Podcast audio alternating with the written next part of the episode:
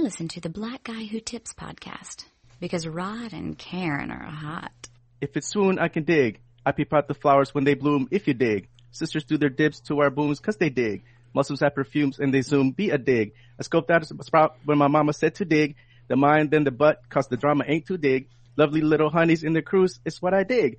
If they take a fig, it's a blues child dig. Want some of my soda? Fine, they be mega, sexy, they be ultra. But don't enroll in patches cause they get judged by Chavez. Crazy fly whips, baggy jeans and sneakers, silver hoops and jeeps, hip hop in the speakers. The gag rule is punk, it's like chains on the rump. We help to liberate through this butt-shaking funk. Nikki Giovanni and Maya Flam with poems, so I tried for the units, cause damn. Hey, welcome to the Blackout Tips podcast with your host Rod and Karen. And we're live on a Sunday morning, early Sunday morning, ready to do some podcasting. Mm-hmm. We got a couple voices on the show that I don't think you've heard on our show before. We've been on their show like a couple of times. Mm-hmm. I think we've been on like TV Ate My Brain, and we've been on mm-hmm. Music Ate My Brain. A lot of brain eating going on over there. Mm-hmm. Yes. It's Allegra and Mariano from the Core Temp Arts podcast, like collective. Like if you go to their website, there's so many podcasts over there, guys. How y'all doing? We are good. That was the hardest pretest to get into anything. Like that's harder than DMV, you guys. The lyrics. The lyrics. What's funny is you don't have to rap the lyrics, right? So like when I send the guest the lyrics, I'm always like, you can say them however you want to, but over time I feel like everyone goes back to rap no matter what. Like, you know, we used to get like Shakespearean accents and people making a spoken word and all, and country accents and French and all this stuff, and now everybody's just like, I'm gonna try to rap it. And surprise guys, rapping is hard. It really is. Yeah. It's super hard. And can I just full disclosure here, Mariano and I were freaking the fuck out about the whole rap thing. Everybody always does. I don't need to. I have no idea why everybody freaks out. Because I'm bad at it too. I'm real bad at it. I'm like super bad. Like, but look, you're Karen, so it's okay. You know, like you're Karen, and it's so totally acceptable. We're being invited to your house. No, you can do whatever the hell you want to do. No, it's look, even worse because they're like, you're here all the time. You should know how to do this. Yeah, I feel like it's such a weird thing to freak out over because it's not like somebody messes up the lyrics and then we're like, wow, get the fuck off the show. Yeah. I know. I can't. That's how we pictured it. That's what we thought. We're like, oh man, you're canceled. Be like, thanks for coming. You were a great contestant. Get the hell out of here. Exactly. Anyway, now that they're gone, let's start the real show. I know, be like, Roger. Yeah. Get the riffraff out of here. Right. Meanwhile, I'm like, first of all, shout out to the Minister of Music, which is Karen, because I know you told us that before. Karen's the music master of the show, number one. So we have to do good. You have to do somewhat good here. But then Allegra's like, oh hey, I want to do Digable Planets. I'm like, are you serious? Digable Planets? They sound like they laid back, but no, that shit is hard. I love Digable Planets. I know, I love them too, but they ain't easy. They're not easy. Yeah, no, for sure. And plus, they do that thing where they like, you really need to know the song well because they they're very rhythmic. Where they're like, it's like 1, 2, 3, 4, 5, 6 and then they always have a line like 5 lines in where they just are like, fuck that rhythm, I'm about to do a whole line off rhythm and then go right back to the beat. And it always messes me up when I'm reading it because I'm like, wait, is this the part where he was like oh okay this is the easiest verse because the second verse we're gonna try, and I'm all like, no, he flips the rhythm halfway through the thing, and I would do one half one way and then you have to like completely flip it the other way. I'm like, we're just asking to trip over ourselves. And then we did this whole ass process yesterday of like picking the right rap because I came up with Soon Units because that's one of my favorite Digable Planets songs, right? And then Mariana's like, really? And then we're like, okay, well then come up with something. So then we were checking out Tribe, and then we're like OutKast, and we're both like, oh hell no, not OutKast. No, because we don't have that southern drawl, and they have a lot of southern slang in there, and I was like, hell no. Yeah, the key is for those that want easy lyrics, The key is you got to go to the songs everybody knows that even white people know. Mm-hmm. And those are the ones that we all actually know without thinking about them. And those are the ones that you can't fuck up. The problem is, you know, everybody's so afraid of like losing some cred or something like, oh, all I did was It Takes Two, but those are the most popular ones because like if I'm at home or I'm in my cubicle and I'm listening to the show and I hear, you know, the start to like Bust a Move, I'm gonna start rapping along with it. And those are the best ones, but I think everybody likes to go for the deep cuts, like look how dope I am, y'all. That's exactly what was happening. I was like, look how dope I am. I am not an old woman that doesn't know shit. I'm cool.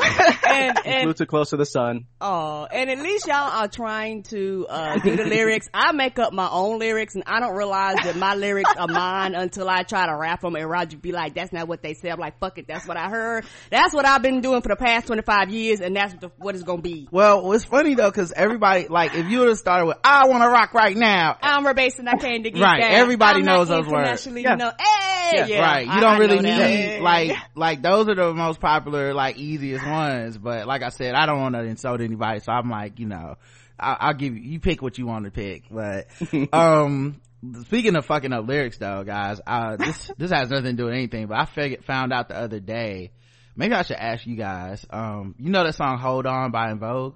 Yes. Do you know what it says when it's like, don't waste your time? What does it say after that? Do you know? I don't know. I thought fighting lies.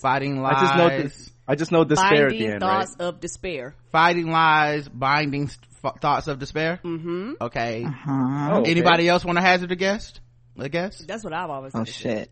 I'm scared. I'm scared too, because I'm like, I'll tell you. I already know what it's like in my head. It's probably not even right, but you know. Mine was fighting lies caused by thoughts of despair is what I guessed. Mm. And then I was looking up the lyrics the other day, and I found out that it's actually don't waste your time fighting blind-minded thoughts of despair, which I don't think anyone's been saying. No. I didn't even have words. I was just fighting. Right. Of despair. That's all. Hold on to your love. You got to hold on. Nobody knows. I was even trying to fake it. I was just like, I feel like start dancing again and go on. I feel like at that concert, if that's the part where they turn the mic towards the audience, the whole audience will be like, fighting lies. Hold on. I'm fucking it up. Yeah. Come on. Everybody know that guy. The audience looking like around, looking at everybody. Yeah, looking like, what do you know? That was, I just posted that on my Facebook because I was like, shit, I didn't know this. And I thought I was being like, oh man, I'm so dumb. Like, look at this, me fucking up these lyrics my whole life. And everyone had their own version. It wasn't like no two versions were alike. Nope. No, there were no two versions where people were like, yeah, I thought it was this. Me too. It was always like, well, I thought she said fighting lies that are melons of repair. You're like, what? Yours makes less sense than mine. But yeah, so anyway, yeah. I like to think that I'm at an age now where I can totally screw up lyrics even if I know them, just because you know, I'm over 40, so I'm like, you know, I can be at the barbecue or something in the backyard and I'm making up my own lyrics. I don't care. Yeah, we're at auntie and uncle stage, so you know, we're at that level of like fuckery. Like we can just do some, say some really whack stuff, and people be like, "Oh, that's auntie and uncle over there." So like, exactly. Don't even worry about it. I grew up. I love lyrics more than anything. That's why I like rap, because you get more than most other music is slower. So you know what I mean. It's less lyrics per song. But it is hard to keep up after a while, and then sometimes you just fill in the gaps because once we went digital, especially, there's no liner notes. Yeah, they don't send you the lyrics and they'll put a little package. Right. No. I used to live for those. Yeah, right. I had no idea. Allegra and I are rockers to a certain extent. You know, we love rock. You know, I love hip hop, but some of these like favorite artists we got, like. They don't enunciate. I don't know what the fuck they're saying, so I need those liner notes. That was the other thing. Rock was way too hard for me, like as far as deciphering lyrics, because part of singing rock sometimes is that I'm not gonna announce the whole word. And then like, so like Pearl Jam was one of my dad's like favorite bands. Oh man. But I'm like, I don't know what this nigga is talking about. And the same thing with fucking Nirvana. I know that's like chorus blasphemy for me. All I know is chorus. Like, unless you have the lyrics, what the fuck is he saying? I don't understand. Like, I get the vibe and the feeling, but like, I'm not 100% sure that's what he just said. True. And like, the point is, you probably shouldn't know, because the point is just to be like rocking your head or whatever the fuck kids were doing, like moshing, which I never did that shit. But like, you know, you just don't know. And half the time, I don't think they know. Like, I think that somebody's just sitting in a corner making up their own damn lyrics, and the artist is just mumbling or screaming and just rocking out. I think that's really what happens with alternative and rock. Pearl Jam got away with saying fuck on the radio. Because you didn't know. Because nobody knew that he said fucking. That's absolutely. I heard that, right? I'm like, oh. I'm like, I wish I had known that it was everybody and not just me, because I assumed I just couldn't understand. And now I find out at 40 that apparently it was everybody that couldn't understand, and they were just cool with it. And maybe I missed out on some great music, because you know what, I still remember Teen Spirit, and my dad loved Teen Spirit and played it in the house. And I'm like, what the fuck is this dude talking about? What does this song even mean? All I heard was,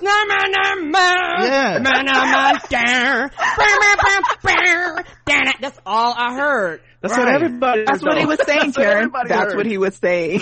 I was like, I don't get it. Okay, this is the jam, but what is he saying? Right. I mean, I don't know. I think it's different for me when it comes to rap, because I already liked rap, so now when it got the mumble rap, I was like, that's fine, like whatever, like I'm just here for the beats, these dudes aren't trying. But I wish I had that attitude towards rock and roll when I was younger, because I, you know, like I said, I missed out on some good shit.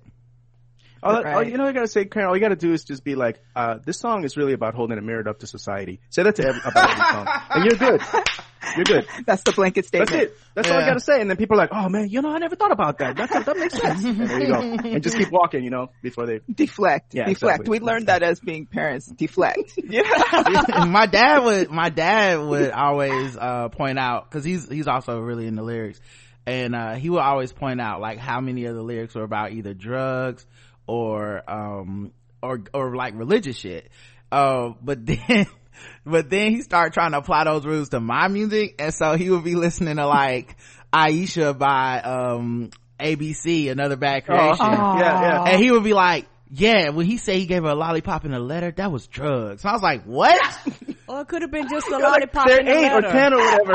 Right. He's like, that is drugs. I'm like, Dad, that is not drugs. There's literally a lollipop in a letter. That kid is in 3rd grade. Yes, I seen the video. Dad. At the playground, you know? Right. At the playground. I mean, they're outside, Dad. He's like, that's what they selling them drugs at the playground. And giving people lollipops and letters. That's to get their money from the drug dealer. I'm like, you have listened to entirely too much Steely Dan. Calm down. Wow. Yeah, I brought that up to him last time I saw him, and he pretended he didn't know. So, my mom does that too, by the way. Parents do that. My mom does that too. Yeah.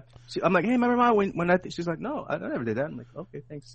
And it's like totally traumatizing shit too. Like, at least for us, like, I'll be like, Mom, remember when you didn't buy me this one toy that I've been wanting for years? And she's like, what toy? Like, what? What are you? And I was like, what? What are you? I'm like, no. I remember. If I can remember and I was 4, you definitely remember, because you were grown. But they don't never remember, man. I just don't even ask anymore. But at any rate, man, can y'all tell them about Core Temp Arts and all the podcasts y'all have there and what y'all work on? Because y'all have like History of Color, y'all have like Music Ate My Brain, TV Ate My Brain. Like, can y'all break it down? And there it is. Thanks, Ron. Mariano always defers to me because I guess I'm the talker. So yes, we belong to I guess you'd call it a conglomerate, a network. Core Temp over the world. I know. Oh, sorry. Core Temp Arts. They have a shitload of podcasts on there, and we participate in about 3 of those shitloads. And one of them is History of Color, which is our monthly podcast. We are a little bit more serious on there. We are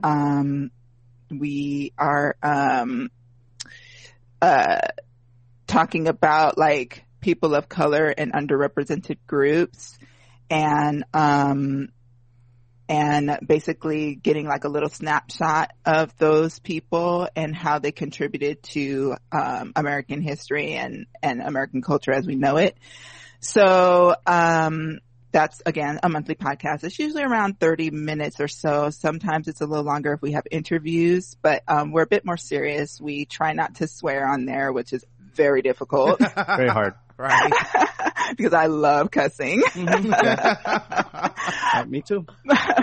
But we are trying to make it so that's a little bit more broad and so that like kids can listen to it too. So that's one of the reasons why we try to stick to not swearing. Sometimes the fuck will slip out and then we just have to put a little like disclaimer ahead of the show. But yeah, that's our monthly podcast that pinpoints American history from the perspective of people of color, underrepresented groups, and events that we either didn't hear a lot about or heard very little about because our fucking history class and history books don't bother to tell much about other people's history other than white, cisgender, like heterosexual men.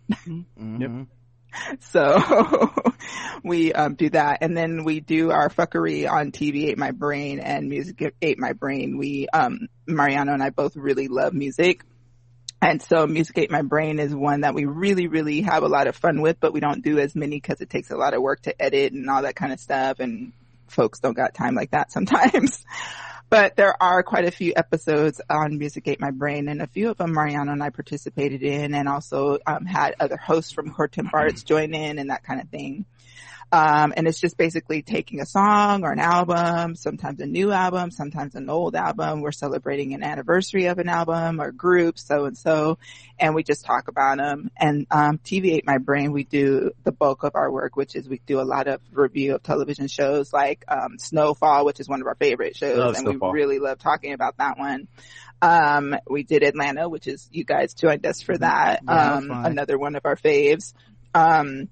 And, you know, just to name a couple, we've done like The Man in the High Castle. We end up doing like a few sci-fi things. Yeah, like The Expanse is one that we cover, and we cover Legion, which is a mind fuck. Yeah, you know, season 3 is the last season. Like they're only coming back for one more season, but like it feels right. Like, you know what I mean? Like, rather than go out too late and we're like, damn, why y'all make the show not good? Like, yeah, go out on top, man. Give me 3 hardcore seasons of fuckery. Absolutely. Yep. Absolutely agree. I think, Stranger Things is doing the same thing. This is the last season for them. Oh, wow. We cover them too. Yeah. And we cover them too. And we cover that. I can see that though. Cause like they do a lot of retro stuff and at some point it's going to tire out. So like, you know, just go ahead and knock it out. And, all those actors are going on to bigger and better things. And they're getting older too. Yeah. Like I think as much as I love The Walking Dead, you start to see the cracks in The Walking Dead mostly because of reality, right? Like 10 years of my life is a lot to give to any one project. And then if you get good actors, other people want those actors to be in things. So you can't retain all these people all the time. And so you're going to have to, you know, make compromises and sacrifices and change stories and all this stuff over the years. And we're seeing like the kind of slow death of a show as opposed to like, you know, going out on top and say season 5 and being like, that's it. That was Walking Dead. Have a good one. Yeah. Absolutely. Sorry, Karen, go ahead. I'm sorry. Or either doing something which for Americans they don't want to do, like you said, have a start, middle, and end, like have it already mapped out. I'm like, look, this is it, so that not only the actors but the creative people can go on and create other shit, because sometimes we miss out a lot of fascinating shit because they're tied up in one show that they're never able to pitch and get these other projects done right. Then on top of that, something for Americans, we actually, I don't know what it is about us and being attached to people and thinking they're not supposed to die and thinking they're supposed to live forever. I don't know if that's an American thing, but we do that a lot. So I think with The Walking Dead, if they would have said, okay, we're going to do a series where we go, okay, here's a season in Atlanta, here's a season here, here's a season there, something where the characters consistently change, to say, okay, we're going to do a 3-block season of this, okay, now we got a new batch of characters, or have characters die and constantly build up new characters. But when you never build the background characters up, and now those background characters are supposed to be main characters, and you haven't done the due diligence to actually build the characters up where a lot of people will actually care, this is the result of that. Yep. That's an excellent point, Karen. You were saying that it made me think of like, not to go off on some tangent, but it made me think of like Game of Thrones, because they're not afraid to get rid of folks. Yeah. They you know what I mean? Yeah. Well, you know what? I was thinking about this though with Game of Thrones. It's kind of a little bit of misdirection and kind of a trick, because like there's a lot of characters there that haven't died, and especially in the last two seasons. There hasn't been that many deaths. They've actually had people like survive, and he's like really like the Hound and stuff, but they established in season one that feeling of any of these niggas can get it, and once you do that, it like you make me feel that way for the rest of the show. The Walking Dead also really did that. Like they killed a bunch of people like over the first two or three seasons, really the first like three, like because like one, they kind of kept everybody alive because you can't just kill everybody in season one, but the point being like they haven't really killed off a lot of people. It's been like one or two characters a season as far as main characters, and yet it feels like anytime somebody can just fucking die on there. Right. And it keeps you interested because we all are we're so worried that we have to watch it. Like it draws the audience in. You're just like, oh my God, is so and so gonna live? You know, so you instantly are like drawn to that show. And if it's a well written show or well acted, then that all adds to the fuel, you know, that adds fuel to the fire. But it really is just about like, oh my God, who is Daenerys gonna die this season? Right. And I was just like to just say that I was already on top of Jon Snow not really dead, so I just would like to take credit on that agenda because I was on that shit from day one. Oh, he was, and I was the opposite. Yeah, I was telling people, and they was writing in, and I was like, calm down, I don't believe they got the guts. He's too pretty. Okay, you don't kill pretty people like that. He's prettier than anybody's daughter in the North, at least. Exactly. I kind of like that he when he came back, that he just was like, fuck it, you know. This attitude like, fuck you, you're cool, fuck you. He needed to learn a lesson. That's what I liked about his death, is that I had not liked that character before he died, because I was like, he too trusting. It's a world full of treachery. Your fucking daddy done got killed by treachery, your brother got killed by treachery, your stepmom got killed by treachery, everybody getting killed by treachery. And you sitting up here being like, I'll just talk to this guy with honor. I'm like, you gonna get killed. And he got killed. Right. And I said, okay, now when you come back, hopefully you can be ready for the real world. And I think he has been. Yeah, he has been. And I will forever be like this. Fuck Ollie. Yeah. Oh. Yeah. But you know what, Karen? I'm sorry, honey. No, go ahead. But you know what? Mariano and I just got through rewatching it again. We've rewatched it for like 1,000 times. But you have to see, Ollie is a child. He's a little kid who saw the wildlings stab and kill the shit out of his parents. Oh yeah. Right? Yeah, I fuck with Ollie. And so, although at first I was like, fuck Ollie, like straight up 100% what you were saying, Karen. On the rewatch, and even on subsequent rewatches, I was like, fuck Ollie. But on this most recent one, I was like, wait a minute. If I saw some motherfuckers stabbing the hell out of my parents, and I'm like 10 or 12 or whatever the age he is, I would be pissed if the person that came to save me or came to teach me how to like kind of heal or get over it, sort of, then turned around and joined forces with the people who fucking killed my parents. I would be hell of betrayed. And he stabbed John in the heart, which means he was super angry and disappointed and sad. Yes. I was Master Aemon told, speaking of Jon Snow, Master Aemon told him, kill the boy so that the man can live. And I know Game of Thrones does this though, man, with the writing, right? They'll say something, you're like, oh, it's just some kind of one comment some character makes, and then later on you're like, no, that was actually like they're telling you kind of like the lay of the land, what's gonna happen. So, and I mean, literally got killed so he can become the man, which is basically, you know, don't trust everybody. The thing and for kids me, just don't understand. I'm sorry, Rod. Go ahead. You got it, Allegra. And kids just don't understand. They're still very like, it's still, things are very visceral for them. It's very black and white.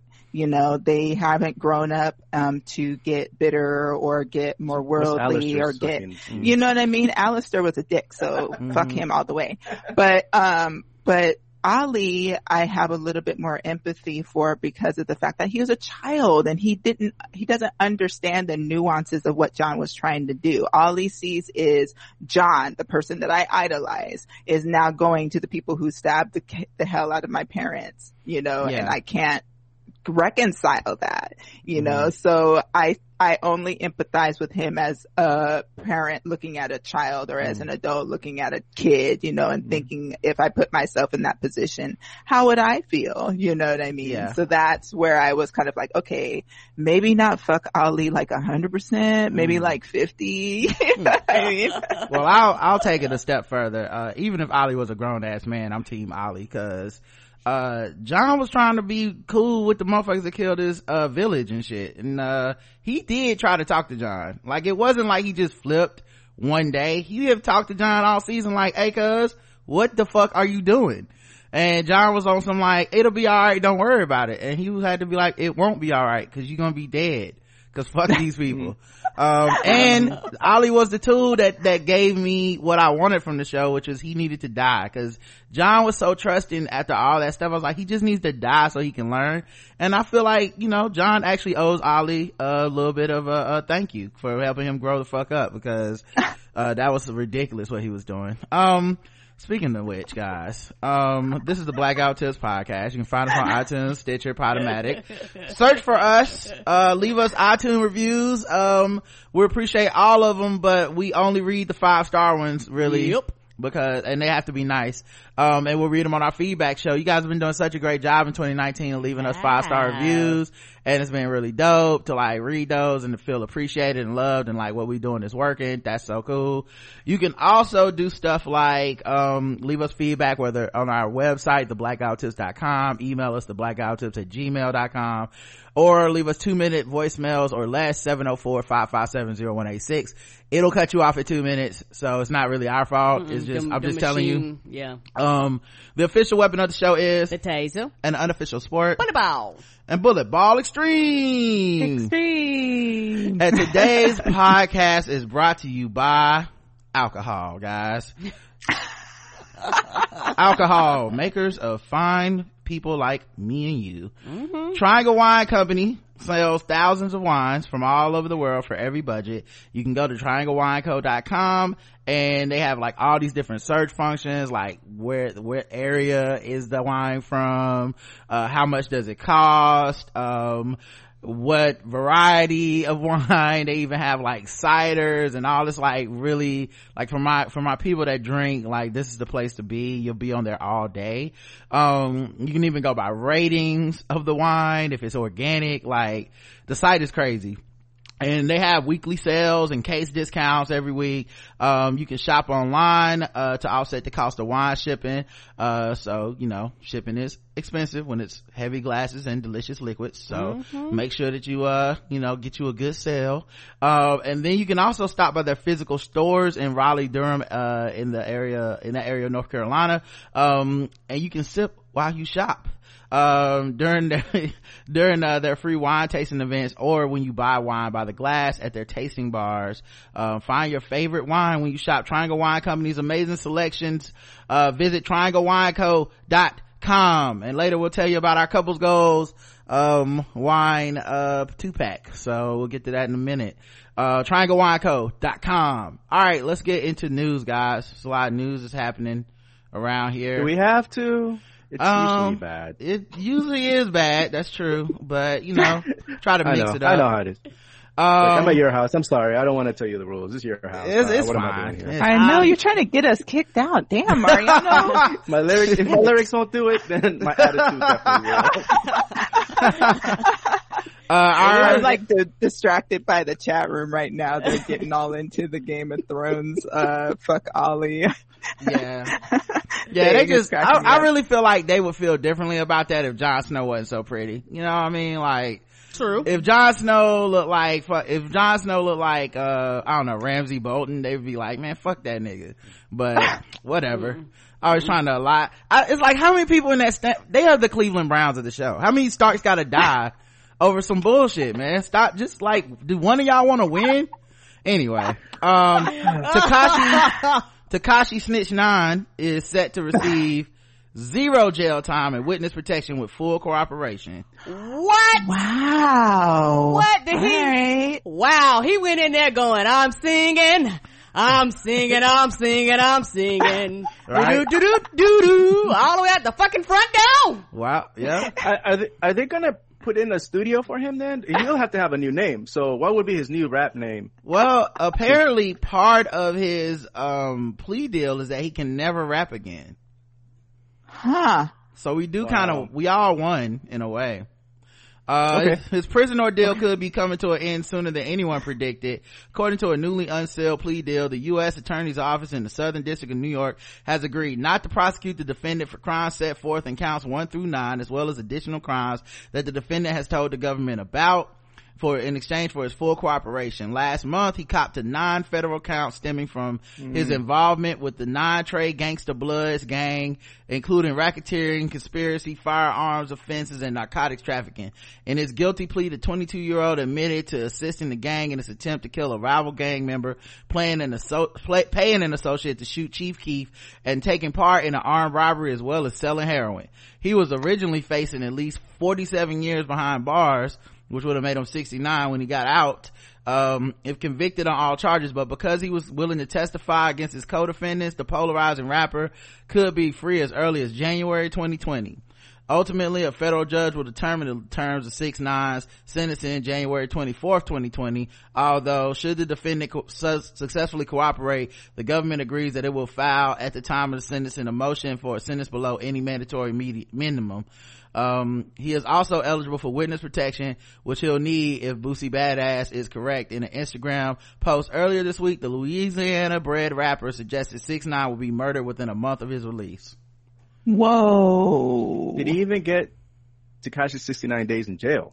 It don't sound like it, right? I think he ain't even gonna do that. I think by the time, so they can't, the judge can't rule until 2020.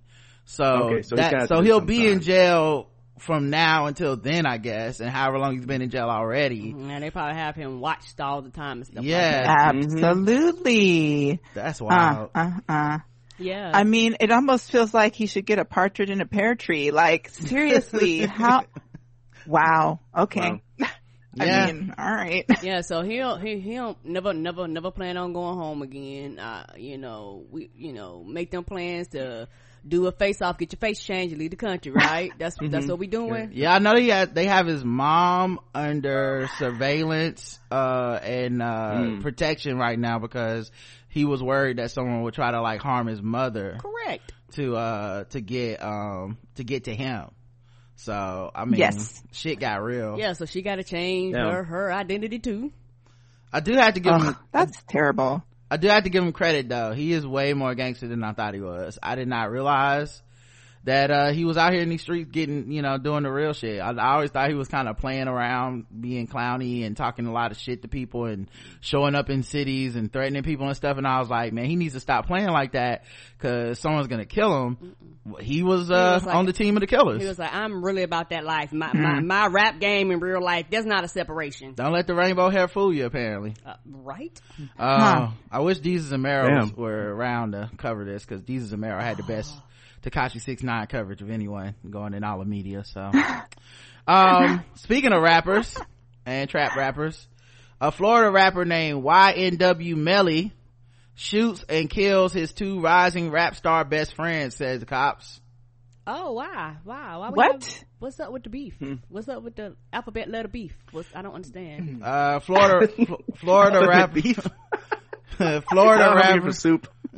Florida rapper YNW Melly, best known for his song Murder on My Mind. Okay. He told you. So he was telling us what he was about to do, huh? I mean, nobody listened. He did seem, let's hear the song. Maybe it's not what we think it is, guys. It could be. Oh, we're assuming things. Let's hear what he had to say in his own words. These little boys out here.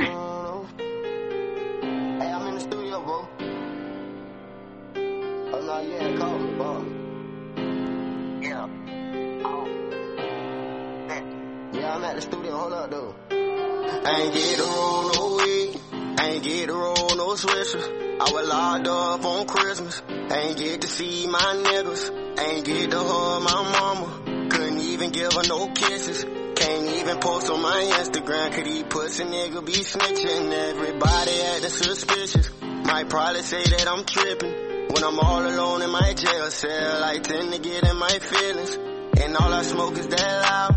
Don't pass me no midget. And I'ma smoke all of my pain away, cause that's the only thing that gon' heal it. I don't understand you women who go around pretending as if they really fought with me. So I love them all from a distance. Cause the same bitch say she down to ride, be the main one who trickin'. Got Molly mixed with promethazine, cause every time I wake up in the morning, I got murder on my mind. AK-47s, Mac 11s, Glocks and 9s, and all these pussy niggas hatin', trying to knock me off my grind. But I can't let them do it, I got murder on my mind, bitch, I got murder on my mind. Bitch, I got murder on my mind. I got murder on my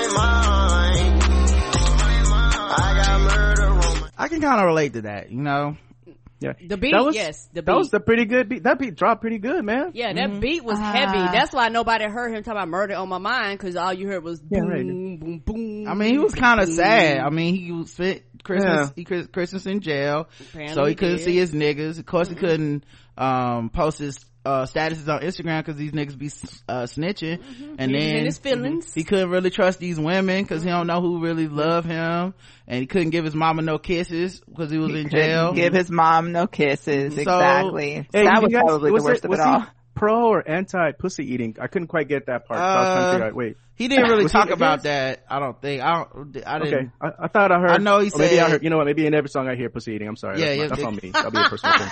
I didn't hear that part, but I was just assuming it was mixed in there somewhere too. Don't feel bad. Yeah, so I guess. Okay, all right, good.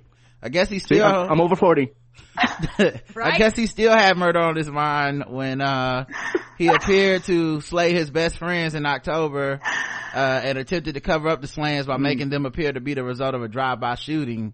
The 19-year-old rap star whose legal name is Jamel Demons. 19. Ooh, you going through a lot. And that name, Demons. Baby.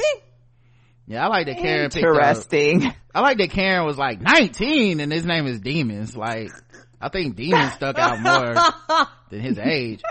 He was charged with 2 counts of first degree murder in the deaths of Christopher Thomas Jr. and Anthony Williams, 19 and 21. Miramar police said Melly's friend Cortland Henry, 20, was also arrested in Houston, Texas last month in connection with the deadly shooting. Oh. That means he was snitching. Oh, he must have got that phone call after the fact. I told y'all, you kill somebody, lose my number, cause me and the cops is coming to get you.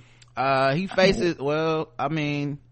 faces murder and accessory after the fact in the first degree felony charges. So. Yeah, you said the main thing. After the fact. That means I was contacted after a crime was committed. Fuck that. Yeah, like helping somebody bury a body or something. No, I'm not helping you do shit. Melly appeared in court Thursday where a judge ordered the 19-year-old to be held without bond. Before he was placed in handcuffs, Melly posted on his Instagram he was turning himself in to police and thanked his fans for their support.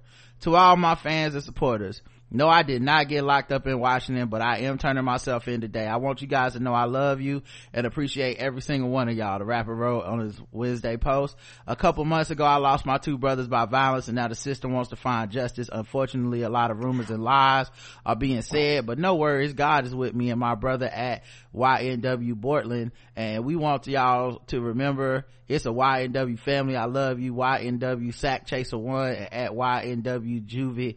#FreeUs. Oh, but wait. But they dead. They can't be freed. And he killed them.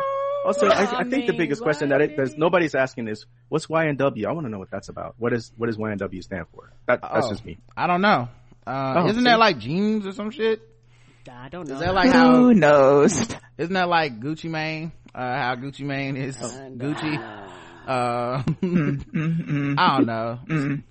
That's a real mystery, you guys. Not the murder. It probably stands for like young nigga reckless or some shit like that. That sounds about right. Okay, that's fair. That's good. I'll buy that one. I can accept that answer. Yeah, I'm assuming reckless is spelled with a W by these guys, which might be might be a little bit presumptuous of me, but that sounds on brand though, Rod. That sounds on brand. Yeah, poor Melly.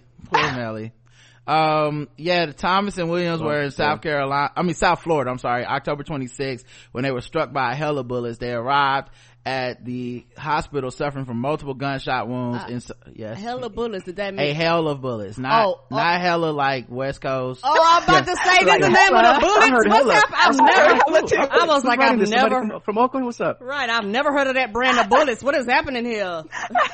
I was like, I'm assuming you mean a lot there, but I wanted to be sure you wouldn't talk about a brand. YNW stands for You're Not Welcome. That's what it stands for. Thank you for letting me know up front. I'm not welcome though. Yeah, you're not welcome, apparently. They were struck by a hail of bullets. They arrived at the hospital suffering from multiple gunshot wounds while inside a Jeep driven by Henry. Thank you for letting me know. While inside a Jeep driven by Henry and pronounced dead, the Sun Sentinel said, police initially believed an evening drive-by shooting had occurred, but couldn't pinpoint what led to the fatal shootings. Henry gave a statement to police, but his account of the night didn't match up with the evidence detectives uncovered at the scene. Henry was arrested last month and extradited to Florida. Miramar police believe demons shot and killed Thomas and Williams, and with the help of Henry, staged the crime scene to resemble a drive-by shooting. Melly, they must have been watching Better Call Saul. Right. Melly, who recently collaborated with Kanye West on the song Mixed Personalities, mourned his friend's deaths days after the shooting. At the time, Melly's attorney Bradford Cohen told the Sun Sentinel that his client was upset. Obviously, those were his best friends. Melly also posted his own tribute in October, tweeting, "They took my brothers from me over jealousy. I know y'all are watching over me, and after they want to see me break down and stop it, or in the jail or in the box." Melly has been regarded as one of the hottest emerging rappers in Florida. He released his first studio album in January. He sold nearly 5 million monthly listeners on the music streaming service Spotify. And in the song Murder on My Mind, he writes, "Yellow tape around his body is a fucking homicide. His face is on the t-shirt and his family traumatized. I didn't even mean to shoot him. He just caught me by surprise. I reloaded my pistol, cocked it back, and shot him twice.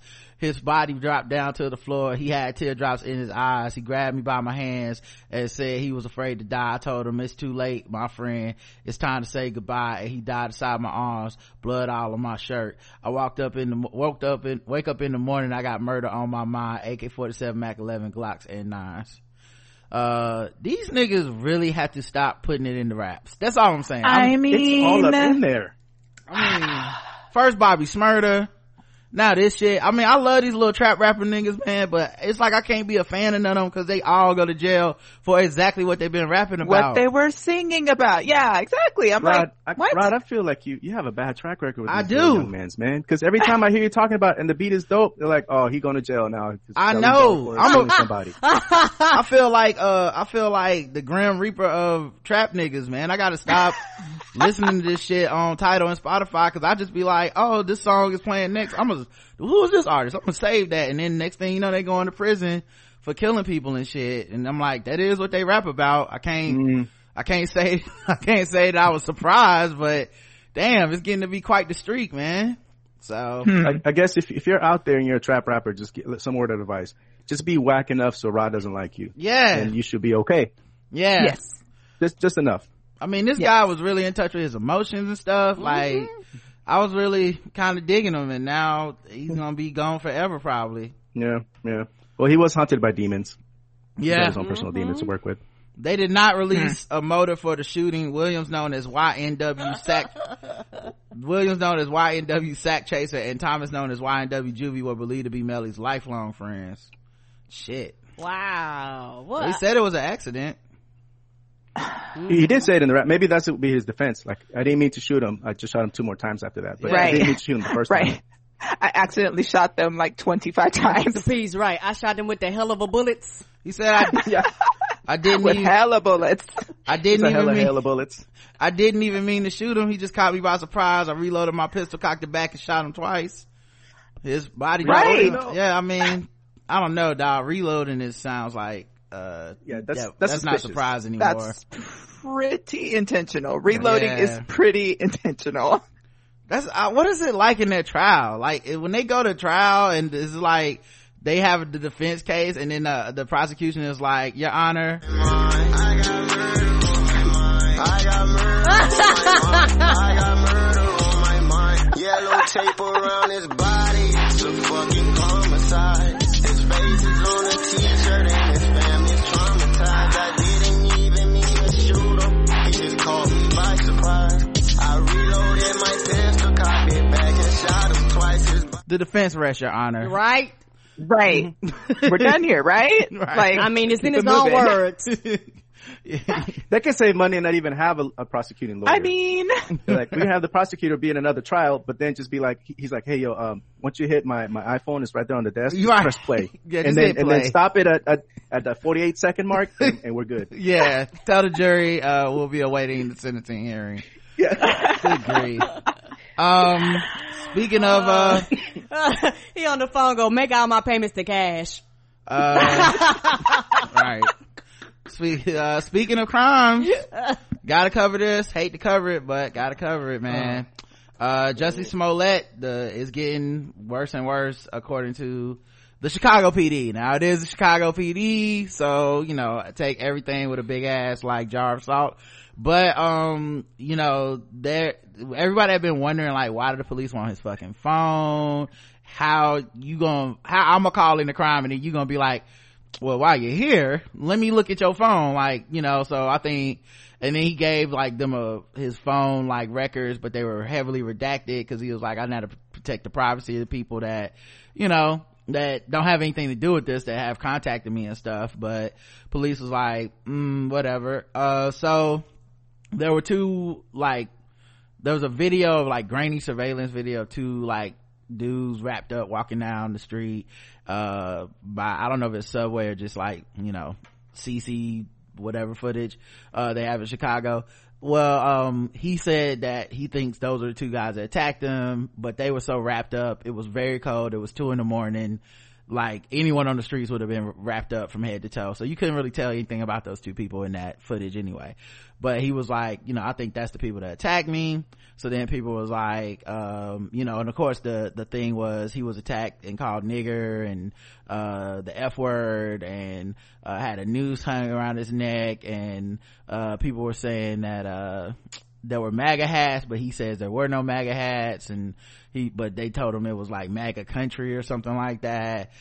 Well, police took two people into custody. They said they had like some people that were suspects or suspicious persons that they took into custody that happened to be two actors on the show Empire. They were like, not like main actors, I guess, but just kind of like, one of them was a physical trainer that helped get Jussie in shape for a music video. They were brothers, and they're from Nigeria. And, you know, they're being cagey about what information has been released and what's not. But the speculation I saw was like, from quote unquote police sources. You know, the official police are like, no, he's not a suspect, we're not even looking at it as a hoax. But the sources are like, it's definitely a hoax, we got all this information. And they're like, we got the guys like Uber or Lyft like ride sharing information that shows they were in the area, and communication with Jussie, and we want to have him come back in and talk to him. And you know, they're speculating now, like in many outlets, that it was like a coordinated attack that he set up on himself for some reason. What? Right. People were speculating that it was because he was being written off the show, but then the Empire like writing room or whatever released a statement like, no, we're not writing him off, there was never a plan to write him off the show, so it's not whatever y'all are saying. You know, it's, so I don't have no idea what the motivation would be if he wasn't telling the truth. And still at this point, I'm not assuming that he's not telling the truth, because obviously, it is Chicago PD, and it's kind of hard to believe Chicago PD, who kept the black site and all this stuff. So we'll see what happens officially. His lawyer has already released a statement being like, you know, this is, you know, these accusations are insulting to Jussie and, to his friends, and all this shit is bullshit and blah, blah, blah. We'll see. The thing is, like, I mean, I haven't been following the story at all, so everything that you're saying is news to me. Yeah. But I feel like in response to like not giving your phone. I mean, I don't know if I would give my phone either. Like, again, it's a privacy thing. Right. Even if he just came from some S&M club or some shit, it's none of anybody's goddamn business. You know what I mean? And so I don't know if I'm saying that to say, I don't know if him keeping his phone makes him guilty of anything. You know what I mean? Right. So it's kind of frustrating that that is kind of the thing that kind of led this snowball thing.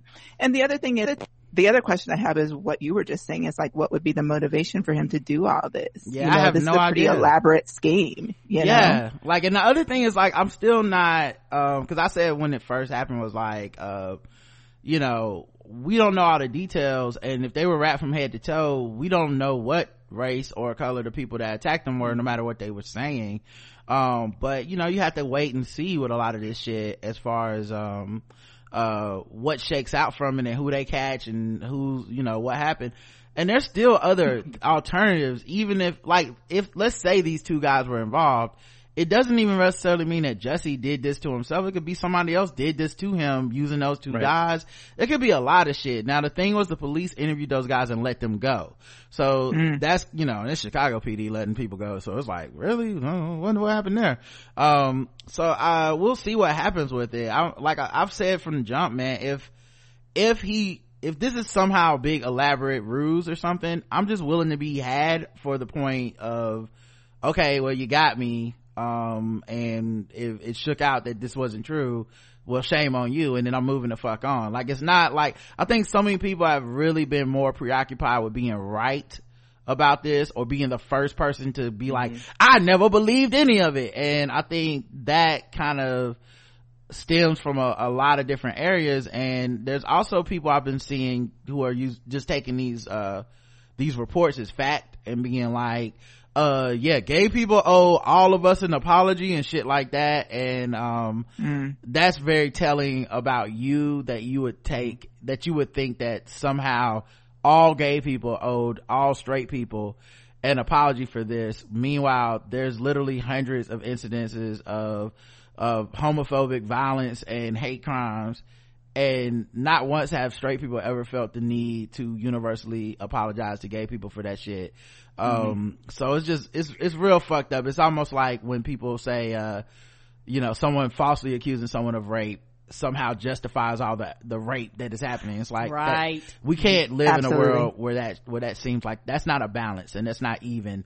And, if anything, you know, if, like I said, we'll see what happens, but if anything, it would just be more sad to me than it would be any level of vindication. And I hope people think about what they're putting out with this whole, like, you know, I never believed any of it and all that shit. It's like, you're not going to get a prize, but that also makes me think about all the other myriad like of violence and accusations of all kinds, like not just hate crimes against LGBT people, but, you know, sexual assault, violence against children, things of this nature.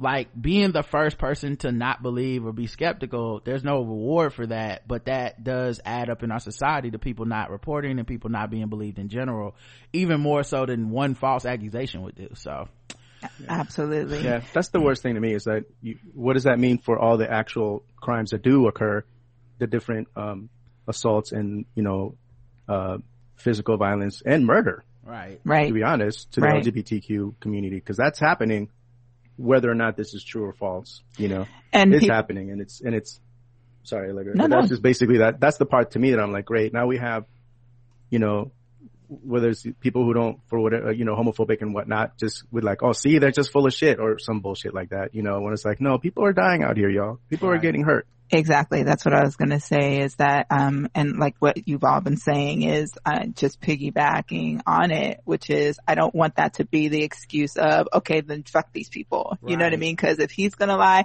all of these fuckers are liars. You know, it's like, no, we can't just throw everybody in a box and just assume that everybody's doing the same damn thing. And there are, as you said, Rod, there are more cases of violence that are actual legit cases of violence for whatever reason, whether it's sexuality, gender violence, all of those things, racial violence. There's so many cases of that you can't just throw everybody in the box just because this one incident happened. You know what I mean? Yeah. And also I think that people like to throw people in the box when it's not them. because a lot of these same people that are dismissing, you let this happen to a straight black man. Now any other time you don't, it's fuck the police all up and down my timeline, right? Yeah, right? Ain't no time for nuances. I'm sorry. I mean, keep going. I'll add it later. Go ahead. I'm sorry. I know. No problem. It's like, ain't no time for nuances. Ain't no time for, is it guilty? Is it not? You don't care about the situation or the circumstances. You don't care about what happened around it. A lot of times you don't even care about who's right or who's wrong. All you know is it's a dead body and you want motherfucking justice. Yeah, let me throw this one more thing in there because this still happens to this day, and I think it's a kind of a pertinent analogy. Every single time a black person dies by hanging themselves, everyone goes, they were probably lynched. I don't give a fuck if there's a suicide note. I don't care what other evidence there is. I don't care what the police say. If their family says they were hung. Period. There was a lynching. It doesn't matter what the evidence is. We don't even need to look into it. Period. We hear that shit and we're all like, collectively as black people, like, until proven otherwise, this was a lynching. And I think in this case, a lot of people don't want to extend that belief specifically for the gay part of it, because, I do think if he was straight, I don't think there would be as much of a rush to like rejoice in the idea that he would, that his story wouldn't be lining up. Like, I think there's like people can't hide their glee in being like, haha, he was lying, I told y'all, I was the first to figure it out. And I'm sure there's gonna be people like dunking on folks this week and for believing him and all that stuff, but I'm just willing to be like dunked on then, because I believed him and I would believe him again I would believe anyone in that circumstance until proven otherwise, because I'm like, we have an environment of disbelief when it comes to this type of violence specifically. So yes, I'm willing to extend the benefit of the doubt until everything comes out. So absolutely, I completely agree with that, because that's what I feel like that's what we should be doing, right? Because the law is there in place, and however skewed the law is, however skewed our system is, it's still in place to find the answers, or at least try to. But if somebody's going out of their way to say this thing happened to me, I'm going to believe them until something else says, like, valid, clear information that says, no, this actually did not happen. Right. You know what I mean? That's just my nature. And right. I feel like people should be doing that just in general, because if shit went down on you, if something happened to you, you would want that same, right, that same energy, to use your term, you would right. want that same and consideration. Honestly, you don't lose anything by believing, because it's all gonna shake out no matter what. So that was my thing, was like, yeah, I believe him, and then we'll see, like, because he does want these people brought to justice, so that means there's gonna be people looking into who did it. Eventually, if we find out who did it, then there's your story. Like, there's no need to be like, I don't believe him, or I do believe him necessarily, because there's no change that it has in my belief, other than like a societal type of environment where we want people to be able to feel like they can come forward with stuff when something happens to them. So like I said, the cost of that is occasionally someone abuses that, or somebody misleads folks. That's fine. I'm willing to live in a world where like 1 out of every 1,000 people like says some shit and we're like, I don't know if it's true or not, but let's just see, rather than to shut everything down, which is really what people don't realize they're advocating for. And it's the reason that people like Daniel Holdsclaw and stuff were able to like get away for so long as police officers that attacked those black women, because all those women in their minds went, no one's gonna fucking believe me, so why even say anything? And I don't want to live in a world where we're promoting that environment. So all right, let's see what else is happening. Oh, Uruguay, they legalized weed 6 years ago, and experts say, I hope you're sitting down for this, guys, it made the country better than ever. Oh, huh, what huh, yeah. Very shocking. But that's the gateway drug, Rod. Yeah. That's how it all gets started. They made the country better for cocaine sales, right? Nope. Made the country better. Apparently, the Latin American country has seen drug-related crime drop by 20%. What? For real. We're going to need another 100 years to study this to make sure that that is actually correct. Drug trafficking cases are less common, so are violent crimes involving Mexican and the Colombian drug cartels. Locals no longer have to rely on the black market for cannabis, since they're able to grow up to 6 plants for personal use, buy legally at a licensed dispensary, or join membership clubs where they can purchase up to 40 grams per month. Uruguay has monthly. They do it like they do the Hello Fresh. Here's your monthly subscription. Oh my God. Month. Oh, I would love that. Hello Kush. My God. Hello Kush. Every month. Yes, you get it, and all your shit is in there. You get to pick out all the different. You get to pick out your bone. You get to pick out the strand. Right. You know, like, and you know what, David, that you personalize, make your own name up. All this shit will be so good. Mm-hmm. So now all you need to do is learn how the language Spanish. Learn Spanish, and then y'all got a business going. Right. Go down to for a small fee. Right. I am someone that can speak Spanish. Okay, so, we need a translator. I'm just saying, we can pay the percentage there. We could pay you a little bit of what's going on in the box. You know what I'm saying? We can see what's going on with that. Come on, okay. And then you would have like competing boxes, because y'all know if you got Hello Kush, you're gonna have Blue Apron Kush, Green Apron Kush. Yeah. Mm-hmm. So I'm pretty sure you have that. I'm sorry, the color's wrong, y'all. Green baggy, I guess you can say. That's like the offshoot. Green leaf. Green baggy. Green leaf. Nice. Love it. This is, this was said by Rod on the Black Eye with Tips, TM. Can we TM it right now? Sure. Yeah, let's go ahead. This is a great idea. Spanish translator of the official translator of the Black Eye with Tips. Before subsidiaries. Before Soulja Boy steal it and have Soulja Boy Kush, he gonna steal it. Also, our robocall nightmare may be coming to an end, y'all. Whatever they say that. Yes. I don't believe them. I'm tired of them robocalls. Them the only people. There was a running joke on Facebook talking about them the only people that check on you every day. Yes, they check on me every motherfucking day to see if I'm still alive. Yeah. Well, apparently, they're averaging about, the Federal Trade Commission is being inundated with calls of their own from actual people who are harassed by these people. We're averaging 400,000 to 500,000 complaints a month. It's far and away the top complaint category we get, says the FCC. They're trying to, even though they had a national do not call registry that was launched in 2003, it predates affordable voice over IP products that make robocalls and phone number spoofing mobile app level easy.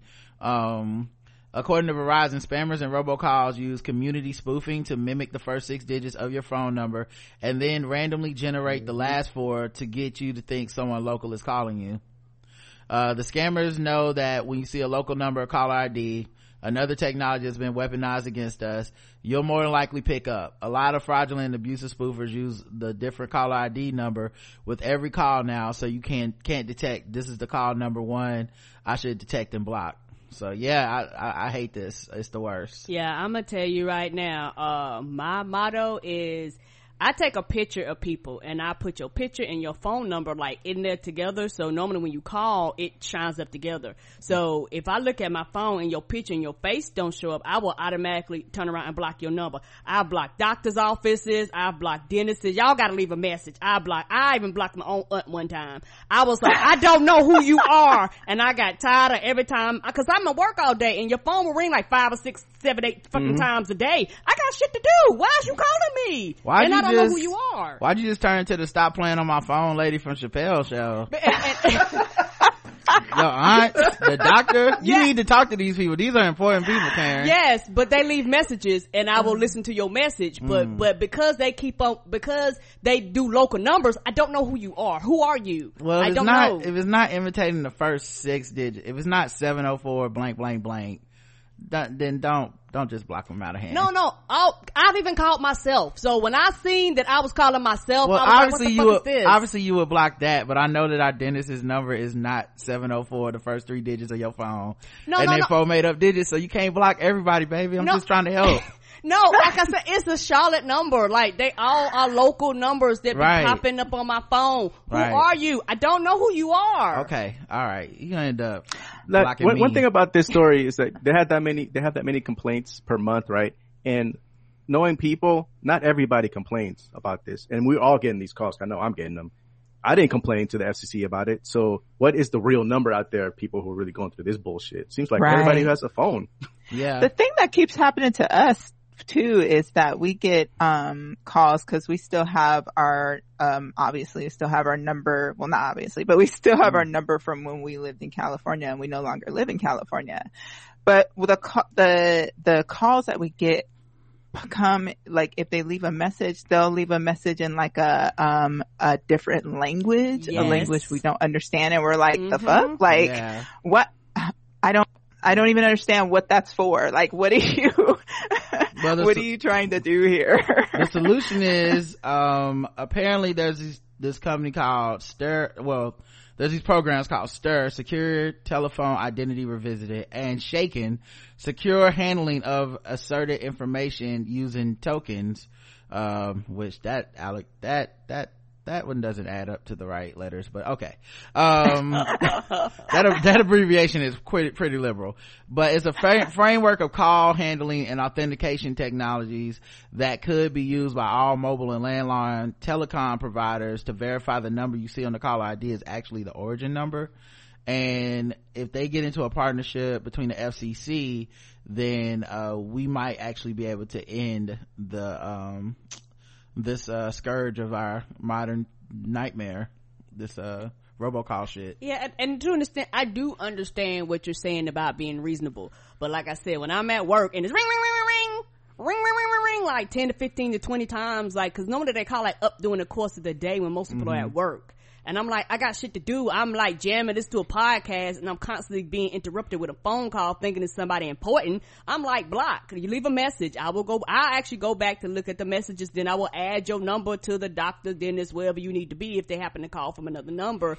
But I guess for me, I just want to block it so I don't consistently get calls from that number. Well, the problem is it doesn't matter if you block it. You're not actually being called for those numbers. They randomly generate the last four digits, so it could literally be up to like thousands of different combinations. That's true. You're not gonna block all thousand of them or whatever, so you might as well just send it to voicemail and check it later. But yeah, blocking it doesn't even matter. That's what's the problem with this shit. Oh, okay, because I've been blocked. I looked at my thing, I have a few hundred numbers just blocked. Yeah, it's not the same people calling.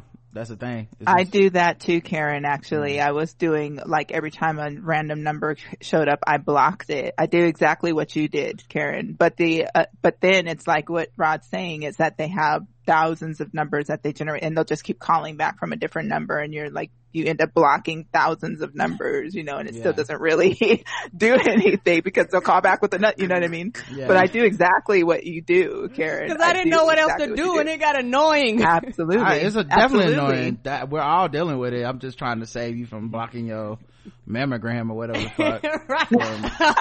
Right. Like something important might happen, and then they block. Your blood work's coming back, Karen. Your blood work's coming back. It's important for you to know what happened. But also they're not going to be like, oh, well, she blocked me, fuck it, she's just gonna die. Like, they're gonna call back. I hope not. That's or leave a message. You hope. I don't know. One time my dentist, a month ago, my dentist tried to hustle me because the receptionist called me and was like, are you coming in? And I said, what? And she was like, you coming in? And I was like, I don't have an appointment to come in. She was like, you have an appointment today, you said it 6 months ago, you didn't get our message yesterday. And I was like, just reschedule it for next week or whatever, and we did. But like, they never called, and they didn't leave a message or any of that shit. Like, they just was lying. But I was like, I also didn't give a fuck, I mean? I'm like, we'll just do it in a week. Like it was important to her to seem like she wasn't at fault. I'm like, I don't know what kind of pressure you under at work or whatever, but like, I will bail you out this time and say I forgot, but nigga, you ain't leaving no motherfucking message. Anyway, let's do some fucking with black people, guys. Yay.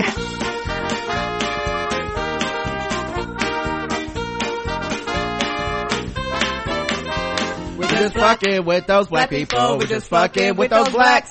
We're just fucking with black people. That's right, guys. It's time to play the game we all hate to play. It's fucking with black people. The game we go all around the globe. We find different articles, and we assign point scores from 0 to 100, intervals of 25 for how much we feel fucked with. Yeah. Of course, the contestants today are everybody. All right. Let's see who's playing. Vogue Brazil director had to resign after a bunch of pictures of her slavery party went public. What? Yeah. What? We still doing this? Slavery parties. I thought them parties was over. I didn't even know they were a thing. Huh.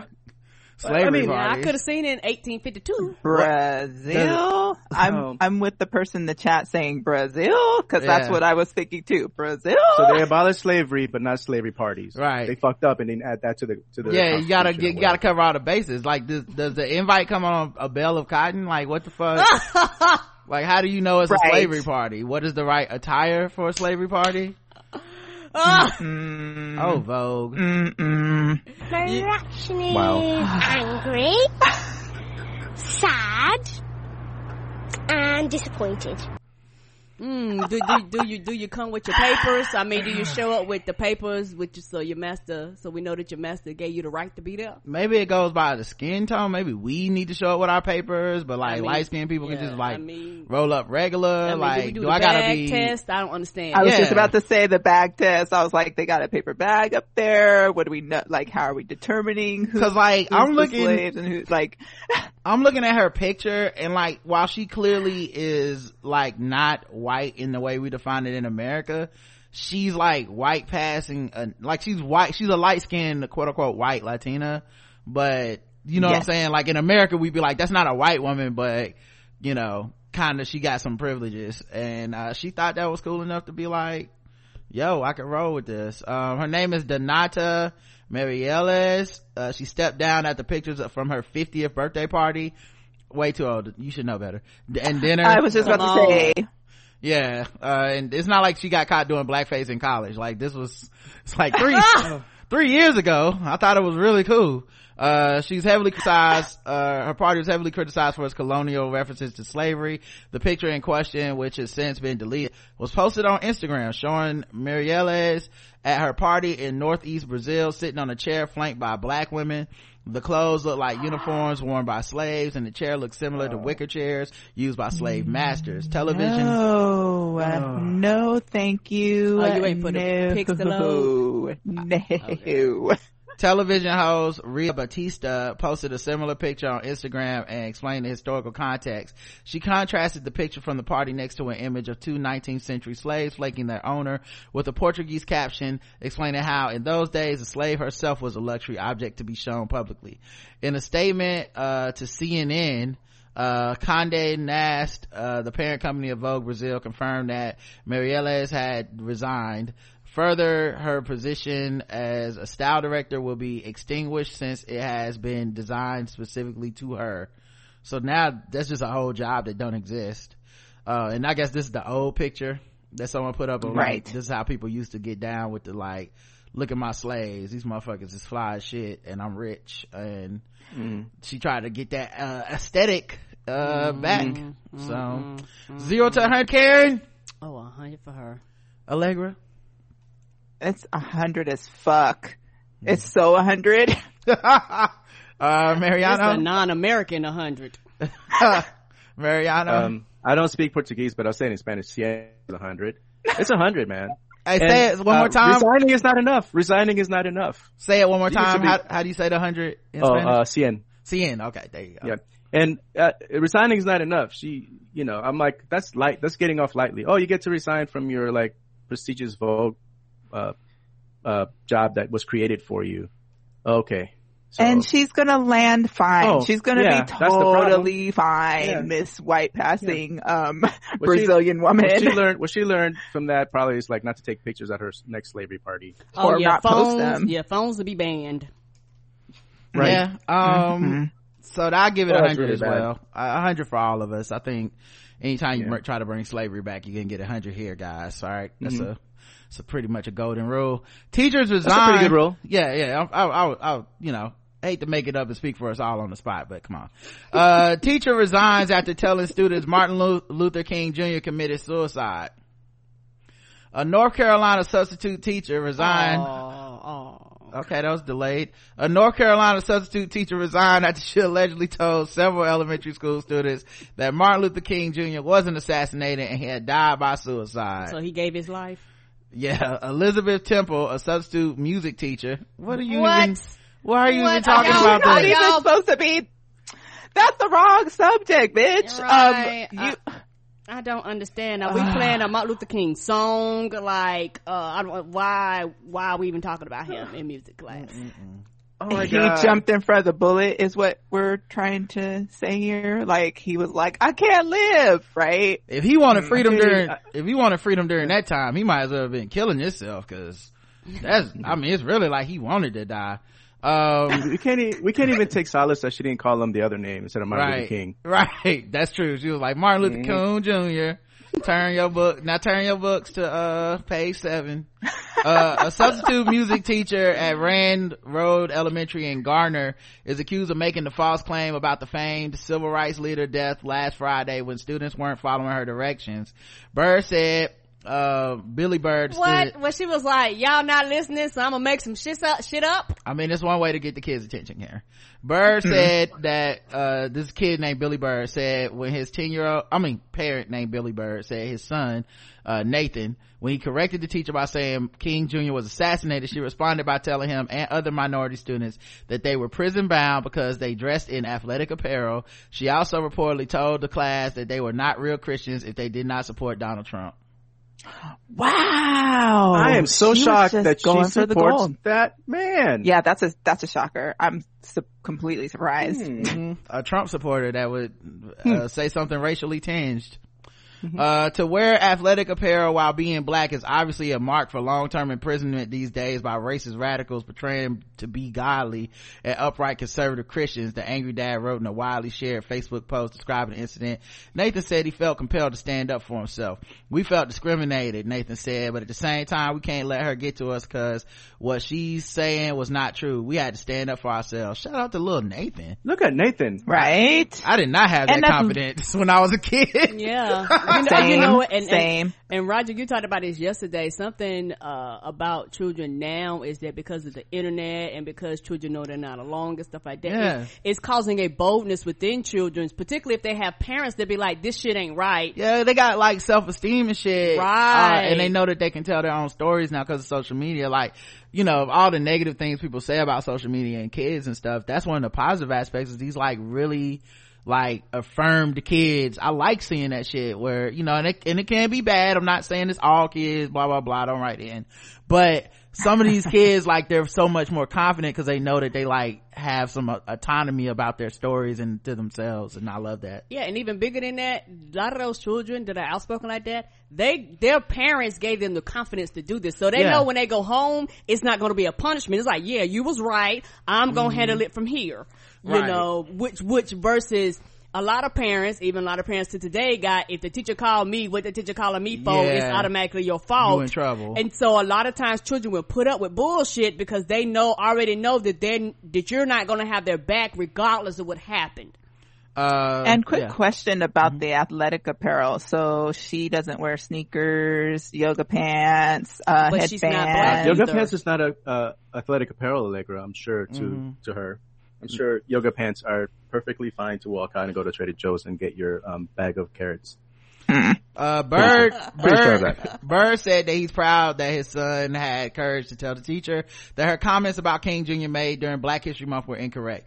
He had those necessary tools that he was equipped with prior to the situation taking place. So for him to be able to stand up to the truth and correct the teacher when she made that blatant lie that Dr. King committed suicide and say, no, this is inaccurate information that did not happen, that made me feel good as a father to know that he followed my instruction. For that, I'm extremely proud and grateful.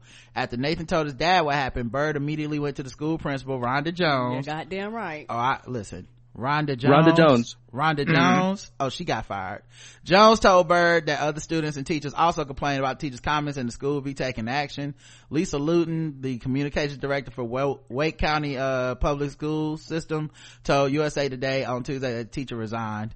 Bird said he hoped the school district would reevaluate their hiring practices. Because that person's been on the ugly side of Facebook, clearly. So check on them. And what would be I mean, I'm just asking, like, what would then be the protocol, you know, for hiring people? Are we going to have to develop a questionnaire about, like, do you support Trump? Do you think that athletic apparel is right? Let me ask you a question. Say this name, repeat after me, Martin Luther King Jr., and then a person like Martin Luther Coon Jr. Okay, you can go. Okay, you're out. You're out. You're done here. That was easy. That was an easy one. Right. Because they already have, like, most school systems shit. Anyway, I might be wrong. Have something about online protocol. Like, there's some shit you just don't say online. I don't know. Oh, yeah. I don't know. I think some schools do, yes. I mean, I know not everybody. I don't know how universal that is, or that is for substitute teachers as well. You see what I'm saying? It might be for the regular teachers. I see what you're saying. Right. So you might get affirmed through some other, validated through some other entity that they are like, okay, and then these people are on the list of substitute people we can call. Also, I'm sorry, this is a little bit like, I'm not going to blame the school system for this, because literally you were supposed to teach music. Even if you fucking love Trump, you should be able to walk into a classroom and be like, turn your pages to this book, this chapter, and just sing this song. Like, even like, I don't even know that this is a school system's like thing. Like, the problem for me, it would be if the school system would say like, well, you know, she's in her rights or something like that. No, the school system was like, I will talk to her, and then she resigned. I'm good. Yeah. And also the thing is, like you say, music. I could see if we were doing music history or something like that. Like, you were completely off topic. So even if it was music history, it doesn't make sense for that to come up. You know, it just doesn't make sense. She clearly is a racist that couldn't help herself. So anyway, 0 to 100, Karen. 25. All right. What about you, Allegra? So I'm conflicted because I want to give that bitch 100 for even saying some whack ass shit like that, but I also love that they got her up out of there. So maybe I'm half fucked with 50. All right, what about you, Mariano? You know, I liked 50. I'm going with 50 because she had to get out of there, number one. And Nathan is the real MVP, because if I were his age at that point, I would have been like, damn, do I get to get recess? Do I get the full 15 minutes to go out there and kick the ball? So yeah, shout out to Nathan. I do give shout out to Nathan. Yeah, would give it like a 50. Like, she clearly was trash, obviously, but everything happened the way that I like to see it happen. Like, the kids stood up to her, the parents were informed, multiple parents complained on her ass, and then she was retired, resigned, whatever. And I'm assuming they won't be calling her back anymore. So it worked out. Good job, everybody. All right, let's do one more. Oh God, let me find a good one. Oh, here's one. Lyft offers free rides to black-owned businesses, cultural institutions for Black History Month. Wonderful. Yeah. Lyft is big on philanthropy. In the past, the company has teamed up to support several social good initiatives, including Chance the Rapper's effort to better Chicago public schools and making it easier for Americans to get to polling places by offering free and discounted rides on Election Day. For Black History Month, the ride-sharing app is offering free rides to Black-owned businesses, Black museums, and other institutions. The free rides are being offered in over 30 cities, and the news outlet writes in the Atlantic Journal-Constitution, in each city there are one or more locations where the free rides can be taken.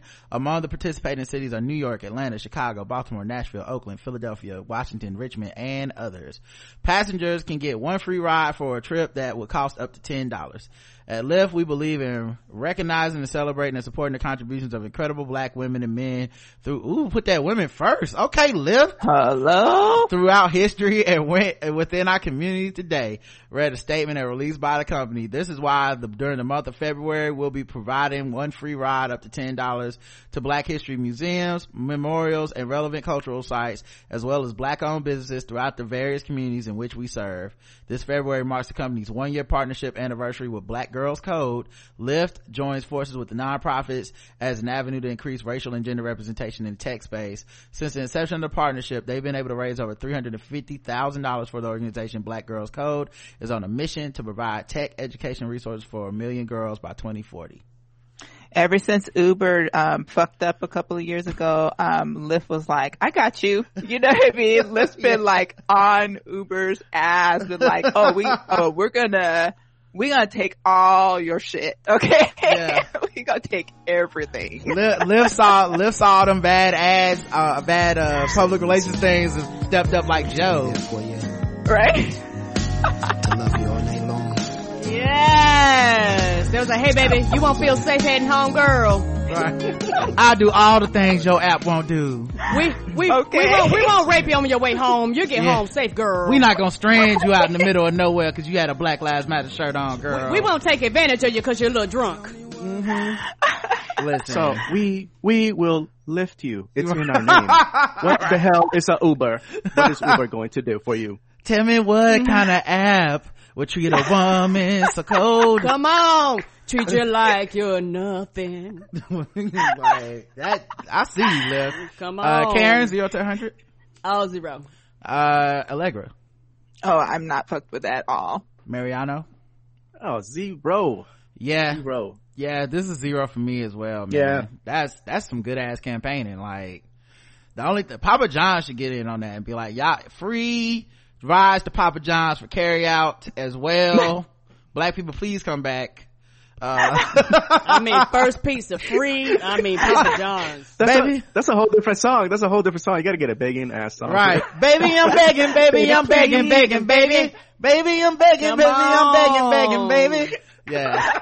They want us back so bad, man. Oh. Yeah, they was like, aww. Baby, I. They're like Ralph Northam. They're Ralph Northam of pizza. Yeah, for Papa. Real though. Papa John's out there, but like, baby, I will drive for you tonight. All black people get half off of Black History Month. We just show up at your house. Whole month, all orders are half off. All right, wow. We need to get into our next segment. All right, so let's move into our next game, which is, of course, Guess the Race. Now that it's time for some Guess the Race. That's right, it's Guess the Race time. Now that it's time for some Guess the Race. That's right, it's Guess the Race time. That's right, it's time for Guess the Race, the number one game show going across all the podcast land. We read and play news articles from all over the globe, and we ask our contestants today, Allegra and Mariano from the Core Temp Arts collective of podcasts, to guess the race. And of course, everybody plays along, including Karen, and everybody else is racist. All right. Of course, unfortunately. Yeah. Cost of business, right? The course Guess the Race is brought to you by Triangle Wine Co. In case you like a little alcohol with the racism, guys. Triangle Wine Co. Company sells thousands of wines from all over the world for every budget and for a limited time only, as in right now, this month. You can get the Couples Goals wine 2-pack. We have now drank both of the bottles of wine. Mm-hmm. They are delicious, and they are only $19.99. Okay? And that is discounted from their regular price of about $30. The pack is to celebrate the coupling of a fruity, balanced Shiraz with a mesmerizing Moscato, so they're both sweet, to take you and your sweetheart from the main course to dessert, because Karen loves a sweet wine, okay? I do. They also have plenty of stuff on the site. You can get gift cards if you if you're in an area where you can't get something shipped to you, but you want to ship something to someone else, you can get them a gift card, and they can use that, and I believe the gift cards even covers shipping, because I've used it before. For a loved one, you just do that. You can also go to their TeePublic store, Triangle Wine Co. on TeePublic. Put that in the search bar. Show your love for wine all over your chest, and many other items that they have. They also have 3 brick and mortar stores currently, but they have a new store opening in Holly Springs, North Carolina soon. And they offer local delivery and in-store pickup when you just got to have your wine, okay? I'm just trying to help y'all out, because we have cabinets full of wine right now, and it's never a dull day around this house. So trianglewineco.com, and like I said, Triangle Wine Company for the brick and mortar stores, and the link for the Couples Goes wine 2-pack is always in our show notes for these episodes, so you can just click on it in whatever app you're in right now and save it, or go start ordering and get drunk like us. All right, let's get into these Guess the Races. this guy pretended he got stood up at an Outback Steakhouse on Valentine's Day so strangers would pay his bill. What? Huh. Twitter user. I'll have to excuse myself. Oh, you know this one. Okay. Oh, you were kidding. All right. I know this one, yeah. No hints. Twitter user @BaconFlavoring thought it'd be a good idea to pretend to be stood up at an Outback Steakhouse on Valentine's Day. He documented his plot to arrive at the Australian-themed chain on February 14th, all dressed up and seemingly excited for a date who would ultimately not show up. Here's a pretty obvious catch to stunt that was all the rules to score free dinner, and it worked. If I went to Outback Steakhouse by myself tonight and asked for a table for two, then got progressively sadder as the night went on alone, do you think they would give me my steak for free? He first tweeted Thursday afternoon. In preparation for a scam, he called ahead to the restaurant to say his date was running late, posted a picture at his table for two. In case you were wondering whether I'm taking this seriously, y'all, I wore a suit jacket. He even ordered his imaginary date her wine of choice. Well, I remember that she said she loves Chardonnay, so why don't we start with a glass of that? He then finished the loaf of bread and faked a voicemail to his missing date as a waiter approached. People started to take notice. The waiter just talked to the bartender, updated. I'm sitting in a booth at the bar and every single person within eye range has glanced at me at some point this evening. He even gave his fake date a name and backstory, calling her Catherine, and filling his growing fan base in on the love story. They met at the grocery store, hands grazing as they went for the same bag of shredded cheese. By the end of the thread, what type of cheese? Shredded. By the end of the day, he reported back to the mission that the mission was successful. A couple at the bar had paid for his meal. Ultimately, he donated the $50 to the American Civil Liberties Union as a thank you and got his leftovers to go. The scammer in question was only identified on the WBDJ7 News as Steven. Steven shall remain a hero or villain depending on how you view him. Karen, guess the race of Steven, aka @BaconFlavoring. Cheese was involved, so I'm going white. Allegra? I mean, it sounds white as hell, right? It's just white. Let's check the chat room. Jussie Smollett scamming bacon without seasoning white. Oh, damn. Scamming ass white. That's not a scam. This is a scam, mate. White. Cheese white. Black folks got that lactose. Empathy is part of the white privilege package. Void where prohibited. Sounds like some white shit. White. The cheese gave it away. White. People care. White. And bold white boy and donated to the ACLU. White. Niggas don't go to Outback. White. Niggas do go to Outback. Anyway. Did correct. Yeah. I've been in there. So I'm a nigga. I count. The correct answer is white. He was white. We everyone scarcely go in there, but yeah. Look.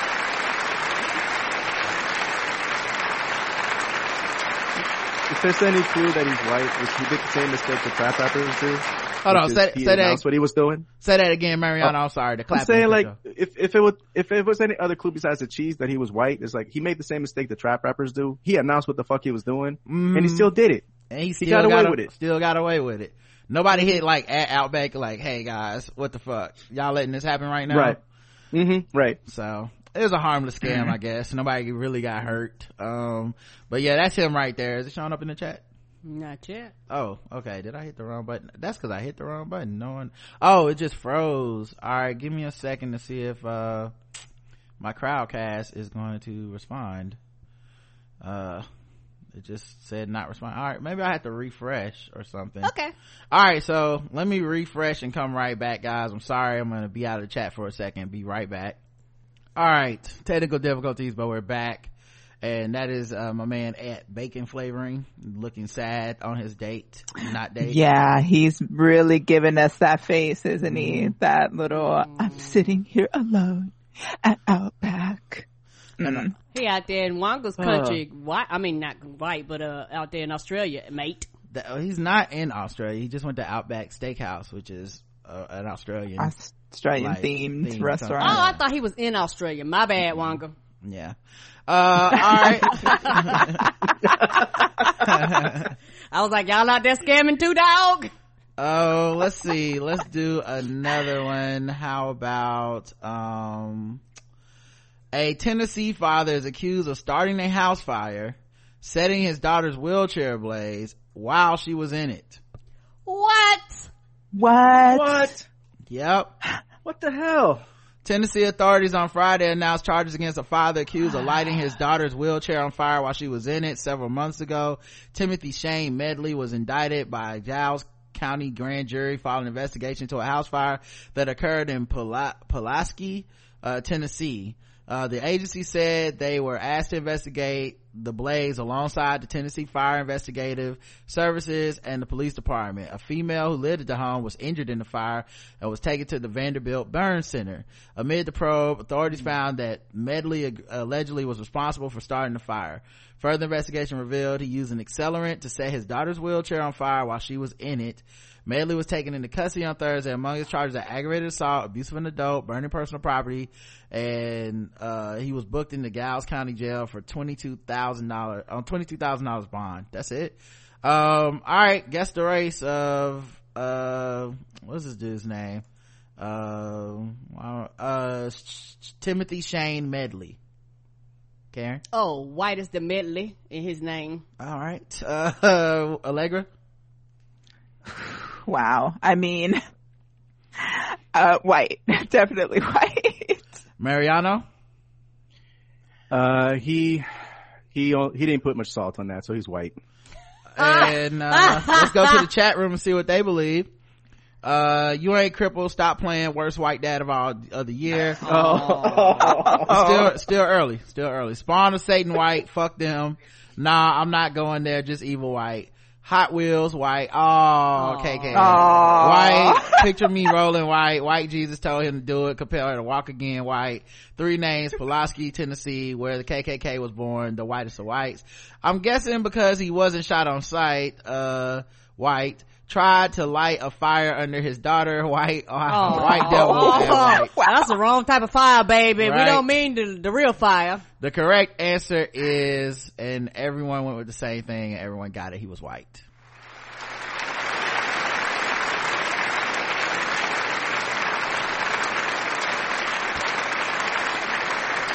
That's scary as hell, because that's your daddy. He took fuck them kids a little too far. Yeah. He really did. Like, that's scary as hell, because that's your daddy and that's supposed to be your caretaker, and that motherfucker was like, I'm going to kill my daughter, because I can't imagine any scenario he had where she didn't die. Like, how she survived, that's terrible. She's lucky, because that motherfucker was out to kill her and get the insurance money or some shit. Right, because obviously she couldn't get out the chair. Yeah, that's crazy. Right. What kind of Stannis Baratheon shit is this, man? Yeah, some bullshit. Let's see who else. I'm going to hell. I never mind. Not before he does, though. Not before he does. Right. He's gonna meet you there. Right. All right, let's go to the bonus round. I won't eat that chicken though, I'll tell you that. Double the points and the race. Double the points and the race. That's right, double the points, double the race in the bonus round to guess the race. So far, Karen and Allegra are 2 for 2. Mariano is 1 and abstained from 1, and the chat room is mostly 2 for 2. Let's see how we end it. Let's see how we do. A former long-serving police officer has been jailed for 6 months for illegally accessing the personal details of almost 100 women to determine if they were suitable dates. Did they get fired? Interesting. I mean, what do you mean did they get fired? He's going to jail for 6 months. How could he not be fired? I mean, I don't know. He gonna be policing from jail? I don't know. The way they do, they'll send you to jail with payout. You know, I don't know how the rules go nowadays. I feel you. Adrian Trevor Moore was 28-year veteran, not 28 years old, but 28-year veteran of the Washington Police, and was nominated as Police Officer of the Year in 2011. Wow. Cute. The former senior constable pleaded guilty to 180 charges of using the secure police database to access information on 92 women he had met or interacted with on dating websites, including Tinder and Plenty of Fish. And this is one reason why people are like, hey, y'all need protocols so that you have to get permission to access people's fucking personal files. It's just not an open share for all for anybody to dip in when they feel like it. A third of the women were checked by Moore multiple times over several years. One victim's details were accessed 13 times over 6 years. And that guy IT, nobody from IT go, is she under investigation? Like, sending something flag saying, hey, somebody has tagged this account multiple times. And well, they did catch him, so I mean, I assume something flagged somewhere. I don't know. Okay, but I say, God, dude, because that didn't make no sense. Defense barrister Mark Andrews told Perth Magistrates Court that Moore was motivated by curiosity and was trying to determine the suitability of the women he was considering dating. Mr. Andrews said his client foolishly decided to do some due diligence on the women before meeting up with them. But prosecutor Tom Pontre told the court Moore's offending over 12 years amounted to gross and sustained breach of trust. Magistrate Jeff Lawrence agreed and said a jail term was necessary. He was also fined $2,000 for possessing images of bestiality. Oh, bury that one. Bury the lead. Wow. Yeah, bury the lead. Lead with that. Yeah. Oh, Jesus. So his lawyer was like, whoops, he just happened to run across all these hot women because that's just what people do. Word. In his sentencing remarks, Mr. Lawrence cited Moore's case when referring to recent concerns over the security of personal data in the federal government's My Health Record system. These people did not opt in to have their personal information assessed by someone not acting in its proper authority. Right. Outside the court, Detective Superintendent Noel Gartland from the Police Internal Affairs Unit said the investigation into Moore began when one of the victims came forward January 2018. She said he said Moore's 6-month jail term sent a strong message. Yeah, I wonder how she knew. He must have hit her up or something. Like, were they on a date and he was just like, you know, he spilled personal information. What I really like the most about you is that you drive 15 miles over the speed limit in 1995. And she was like, the fuck? Right. You know, I would like to. I see you in the breaking and entering. I love the breaking into your heart of love this week. I mean, if she was the one that came forward, there's going to be more, right? I mean, I would assume there'd be more women that would come forward and be like, he did this shit to me too. And then, of course, we don't know, like, I don't know. I'm going to take it extra, but we don't know like how far he went with these women. Like just a date, any kind of assault happening, any kind of unconsensual relation. Like we don't know. And also the kind of creepy dude that does this kind of shit is definitely telling the women.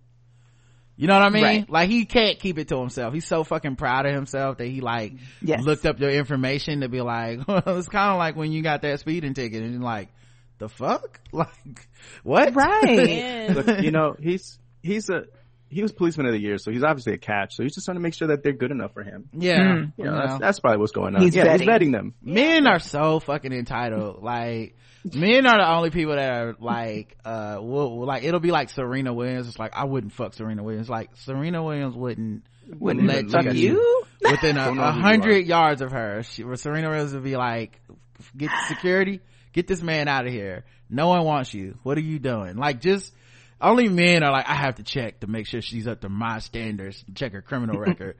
Like none of these women probably even fuck this dude. Like what are you talking about? And it has to be very scary going on a date with the officer who knows this person's information. It probably panicked a lot of those women, and a lot of them never came forward because they was like, who the fuck would believe that this dude fucking hacked my records? If I'd be like, hey, he knows too much personal information. How did he get these? I have no proof that he did it. I just got a feeling that something ain't right. They would have been fucking dismissed. It's also weird though, because we tell people to do background checks on their dates, but not like this.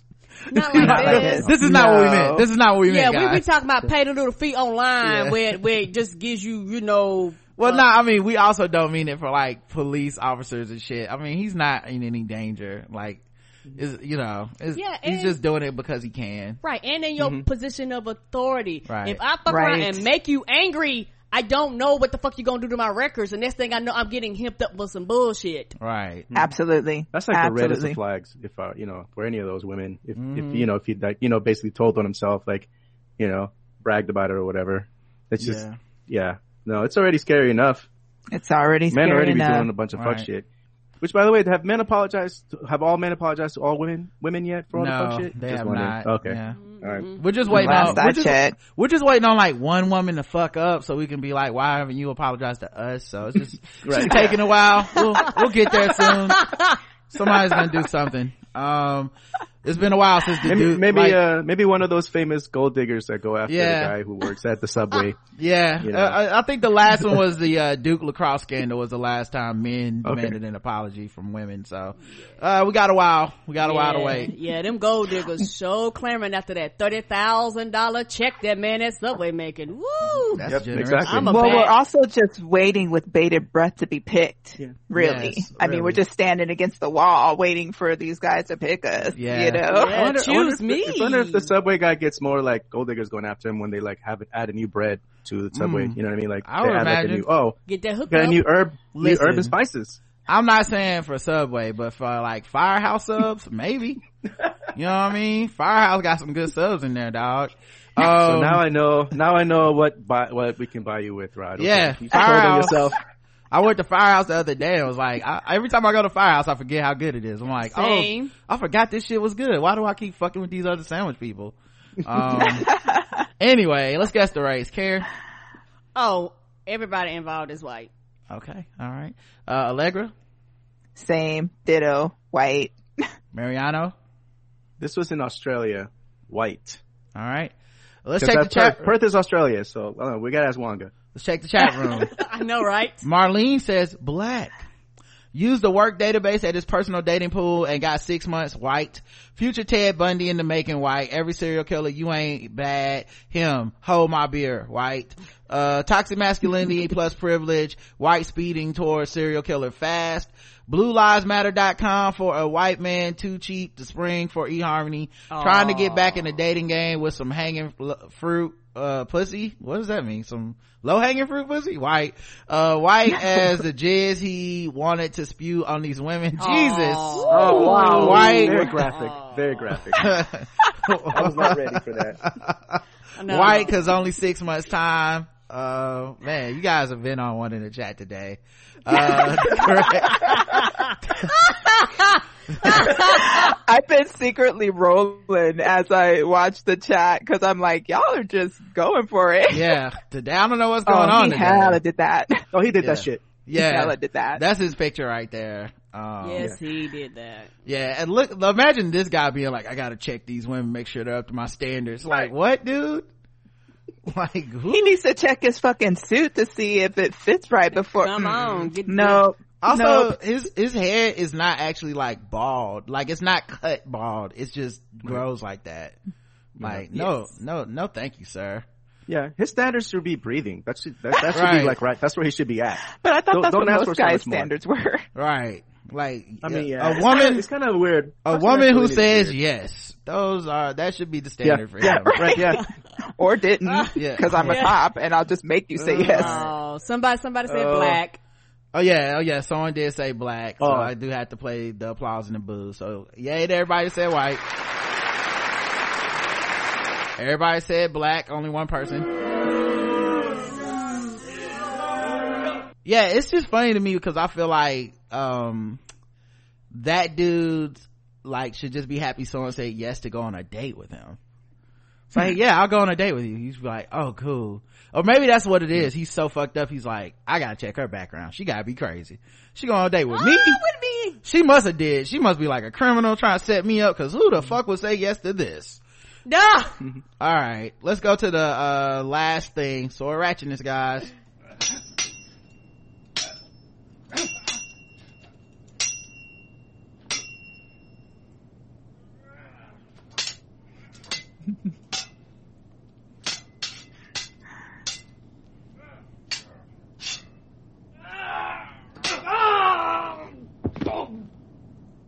Sword ratchetness, where we talk about all the sword crimes going on across the world that are not being taken seriously enough. Okay, right. We got gun crimes. We can't even get nothing done about that. So what do you think is happening with swords? They are running amok, running roughshod, bamboozling us.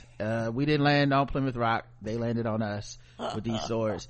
A son is been charged for stabbing his father with a sword. A 29-year-old Raytown man is facing felony charges for stabbing his father with a sword.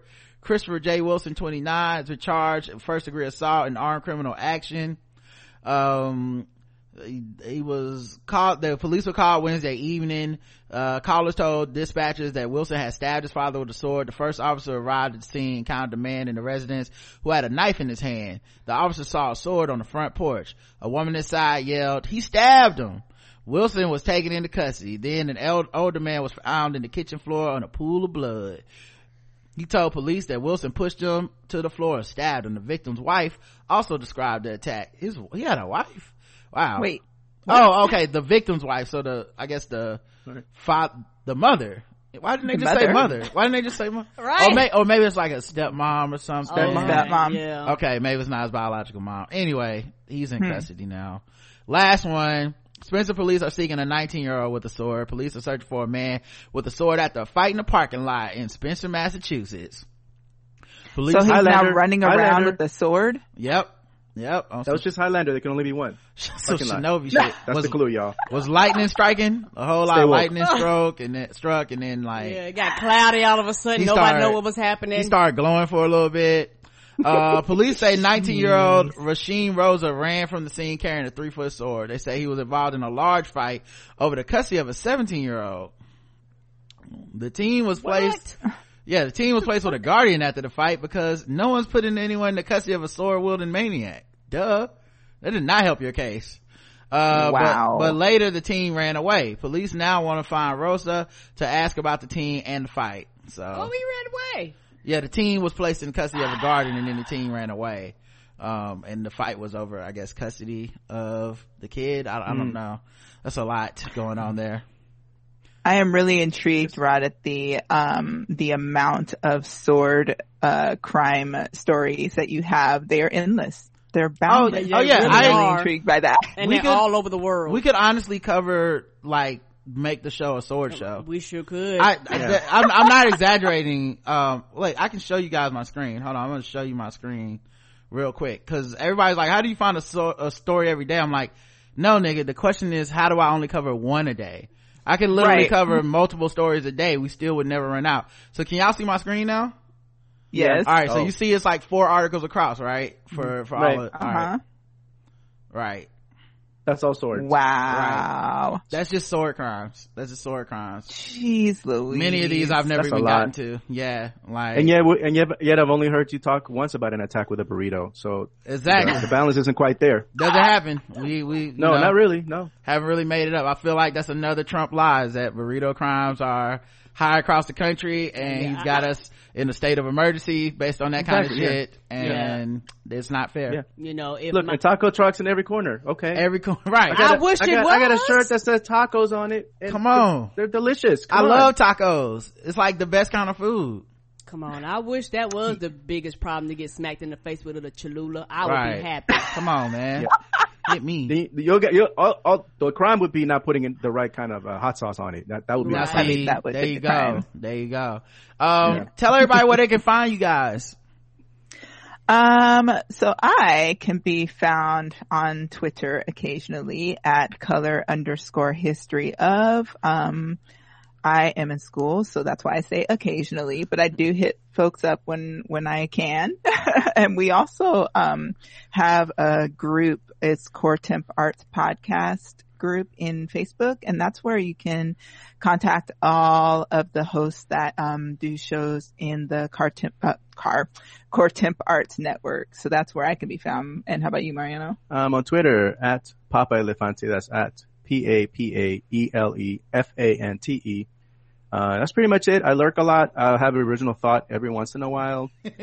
So that's pretty much that's how I do it. And and the Core Temp Arts podcast group is good for that. And also coretemparts.com to look at there's a ton of podcasts on there. And besides TV Ate My Brain, there's some coverage on Shonda Rhimes shows called, Talking Shondaland, which is a pretty good one too. And there's a lot of stuff. So, and, I'll say pimp out again History of Color because I really love that show and that's Allegra's baby. And she asked me to come along because for some reason I couldn't talk by myself. I guess so. Yeah, I know. Just I'm not allowed to cuss in that, so, but that's okay. Yeah. I also, you guys, sorry before I forget. You know how I know that when somebody says they drop the N-word and like, oh, that was an accident, slip of the tongue or whatever. Yeah. Or they're drunk or whatever. I say fuck a lot. I say that word a lot. So when I get drunk, I say a lot. Right. And that's my slip word. So you probably use that word more often than that was the thing I realized about Martin Luther King Jr. Cause I was like, I guess you could fuck up and then just, I mean, I guess you don't need to get fired for a fuck up like that. I just don't know how that has happened multiple times with different white men. And then it was after the last one, someone was like, oh yeah, so they actually called Martin Luther King that in like, the comment section of like Fox News articles and shit like that. And I was like, oh, fire all those motherfuckers. I was under the impression like I guess it could just mess up in your tongue, so I don't know. Now I'm just like, oh, so that was the real way you talk about him all the time, and you were at work and you fucked up, and like you said, it was their f-bomb, except it was racism. So right.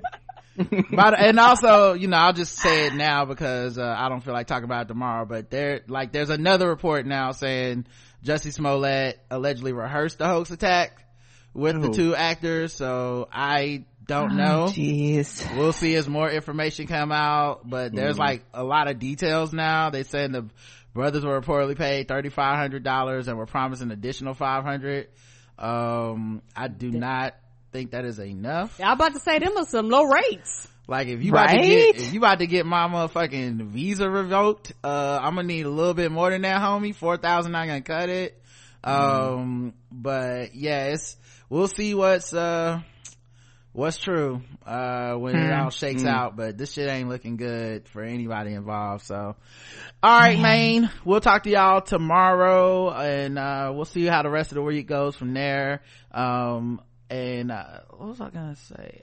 And we have a new Nerd Off out. That's what I was gonna say. Friday. Yay. We recorded it with Chris and it was a good time. I hope you guys enjoy it. Balls Deep I did with John Kennedy, my homie from college, because Justin was hating on Mariah Carey, so he got a suspension. So I had to suspend him for a week. That's multiple weeks of hating Mariah Carey. Come on, you will not go for the queen, right? And that's really light skin on light skin violence. So I don't know what made him decide to lie like that about her and say she don't got no hits. Right, he better be glad I wouldn't.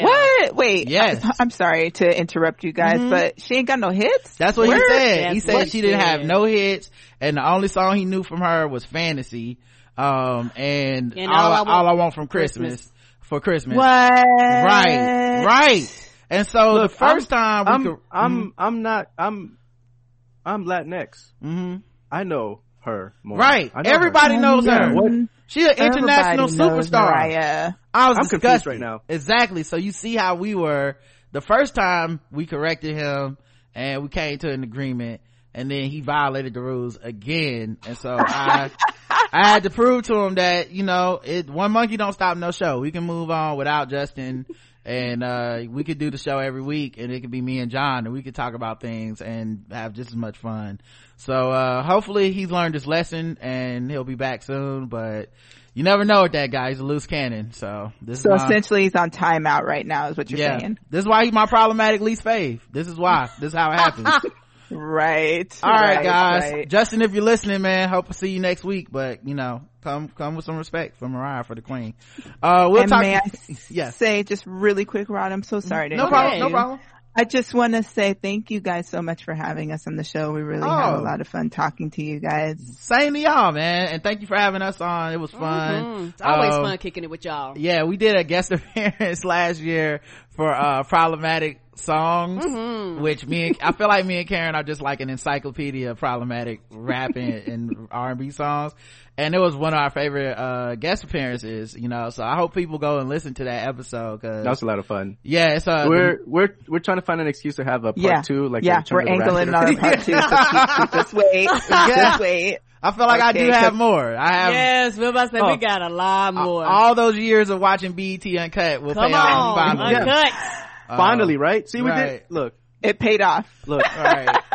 Look, the green apron and this. Y'all, there's a lot of gold. Yeah, hello Kush. Like it's lit over here, guys. Get together, get great ideas. All right, man. We'll talk to y'all later. Until next time. I love you. I love you too. Mwah.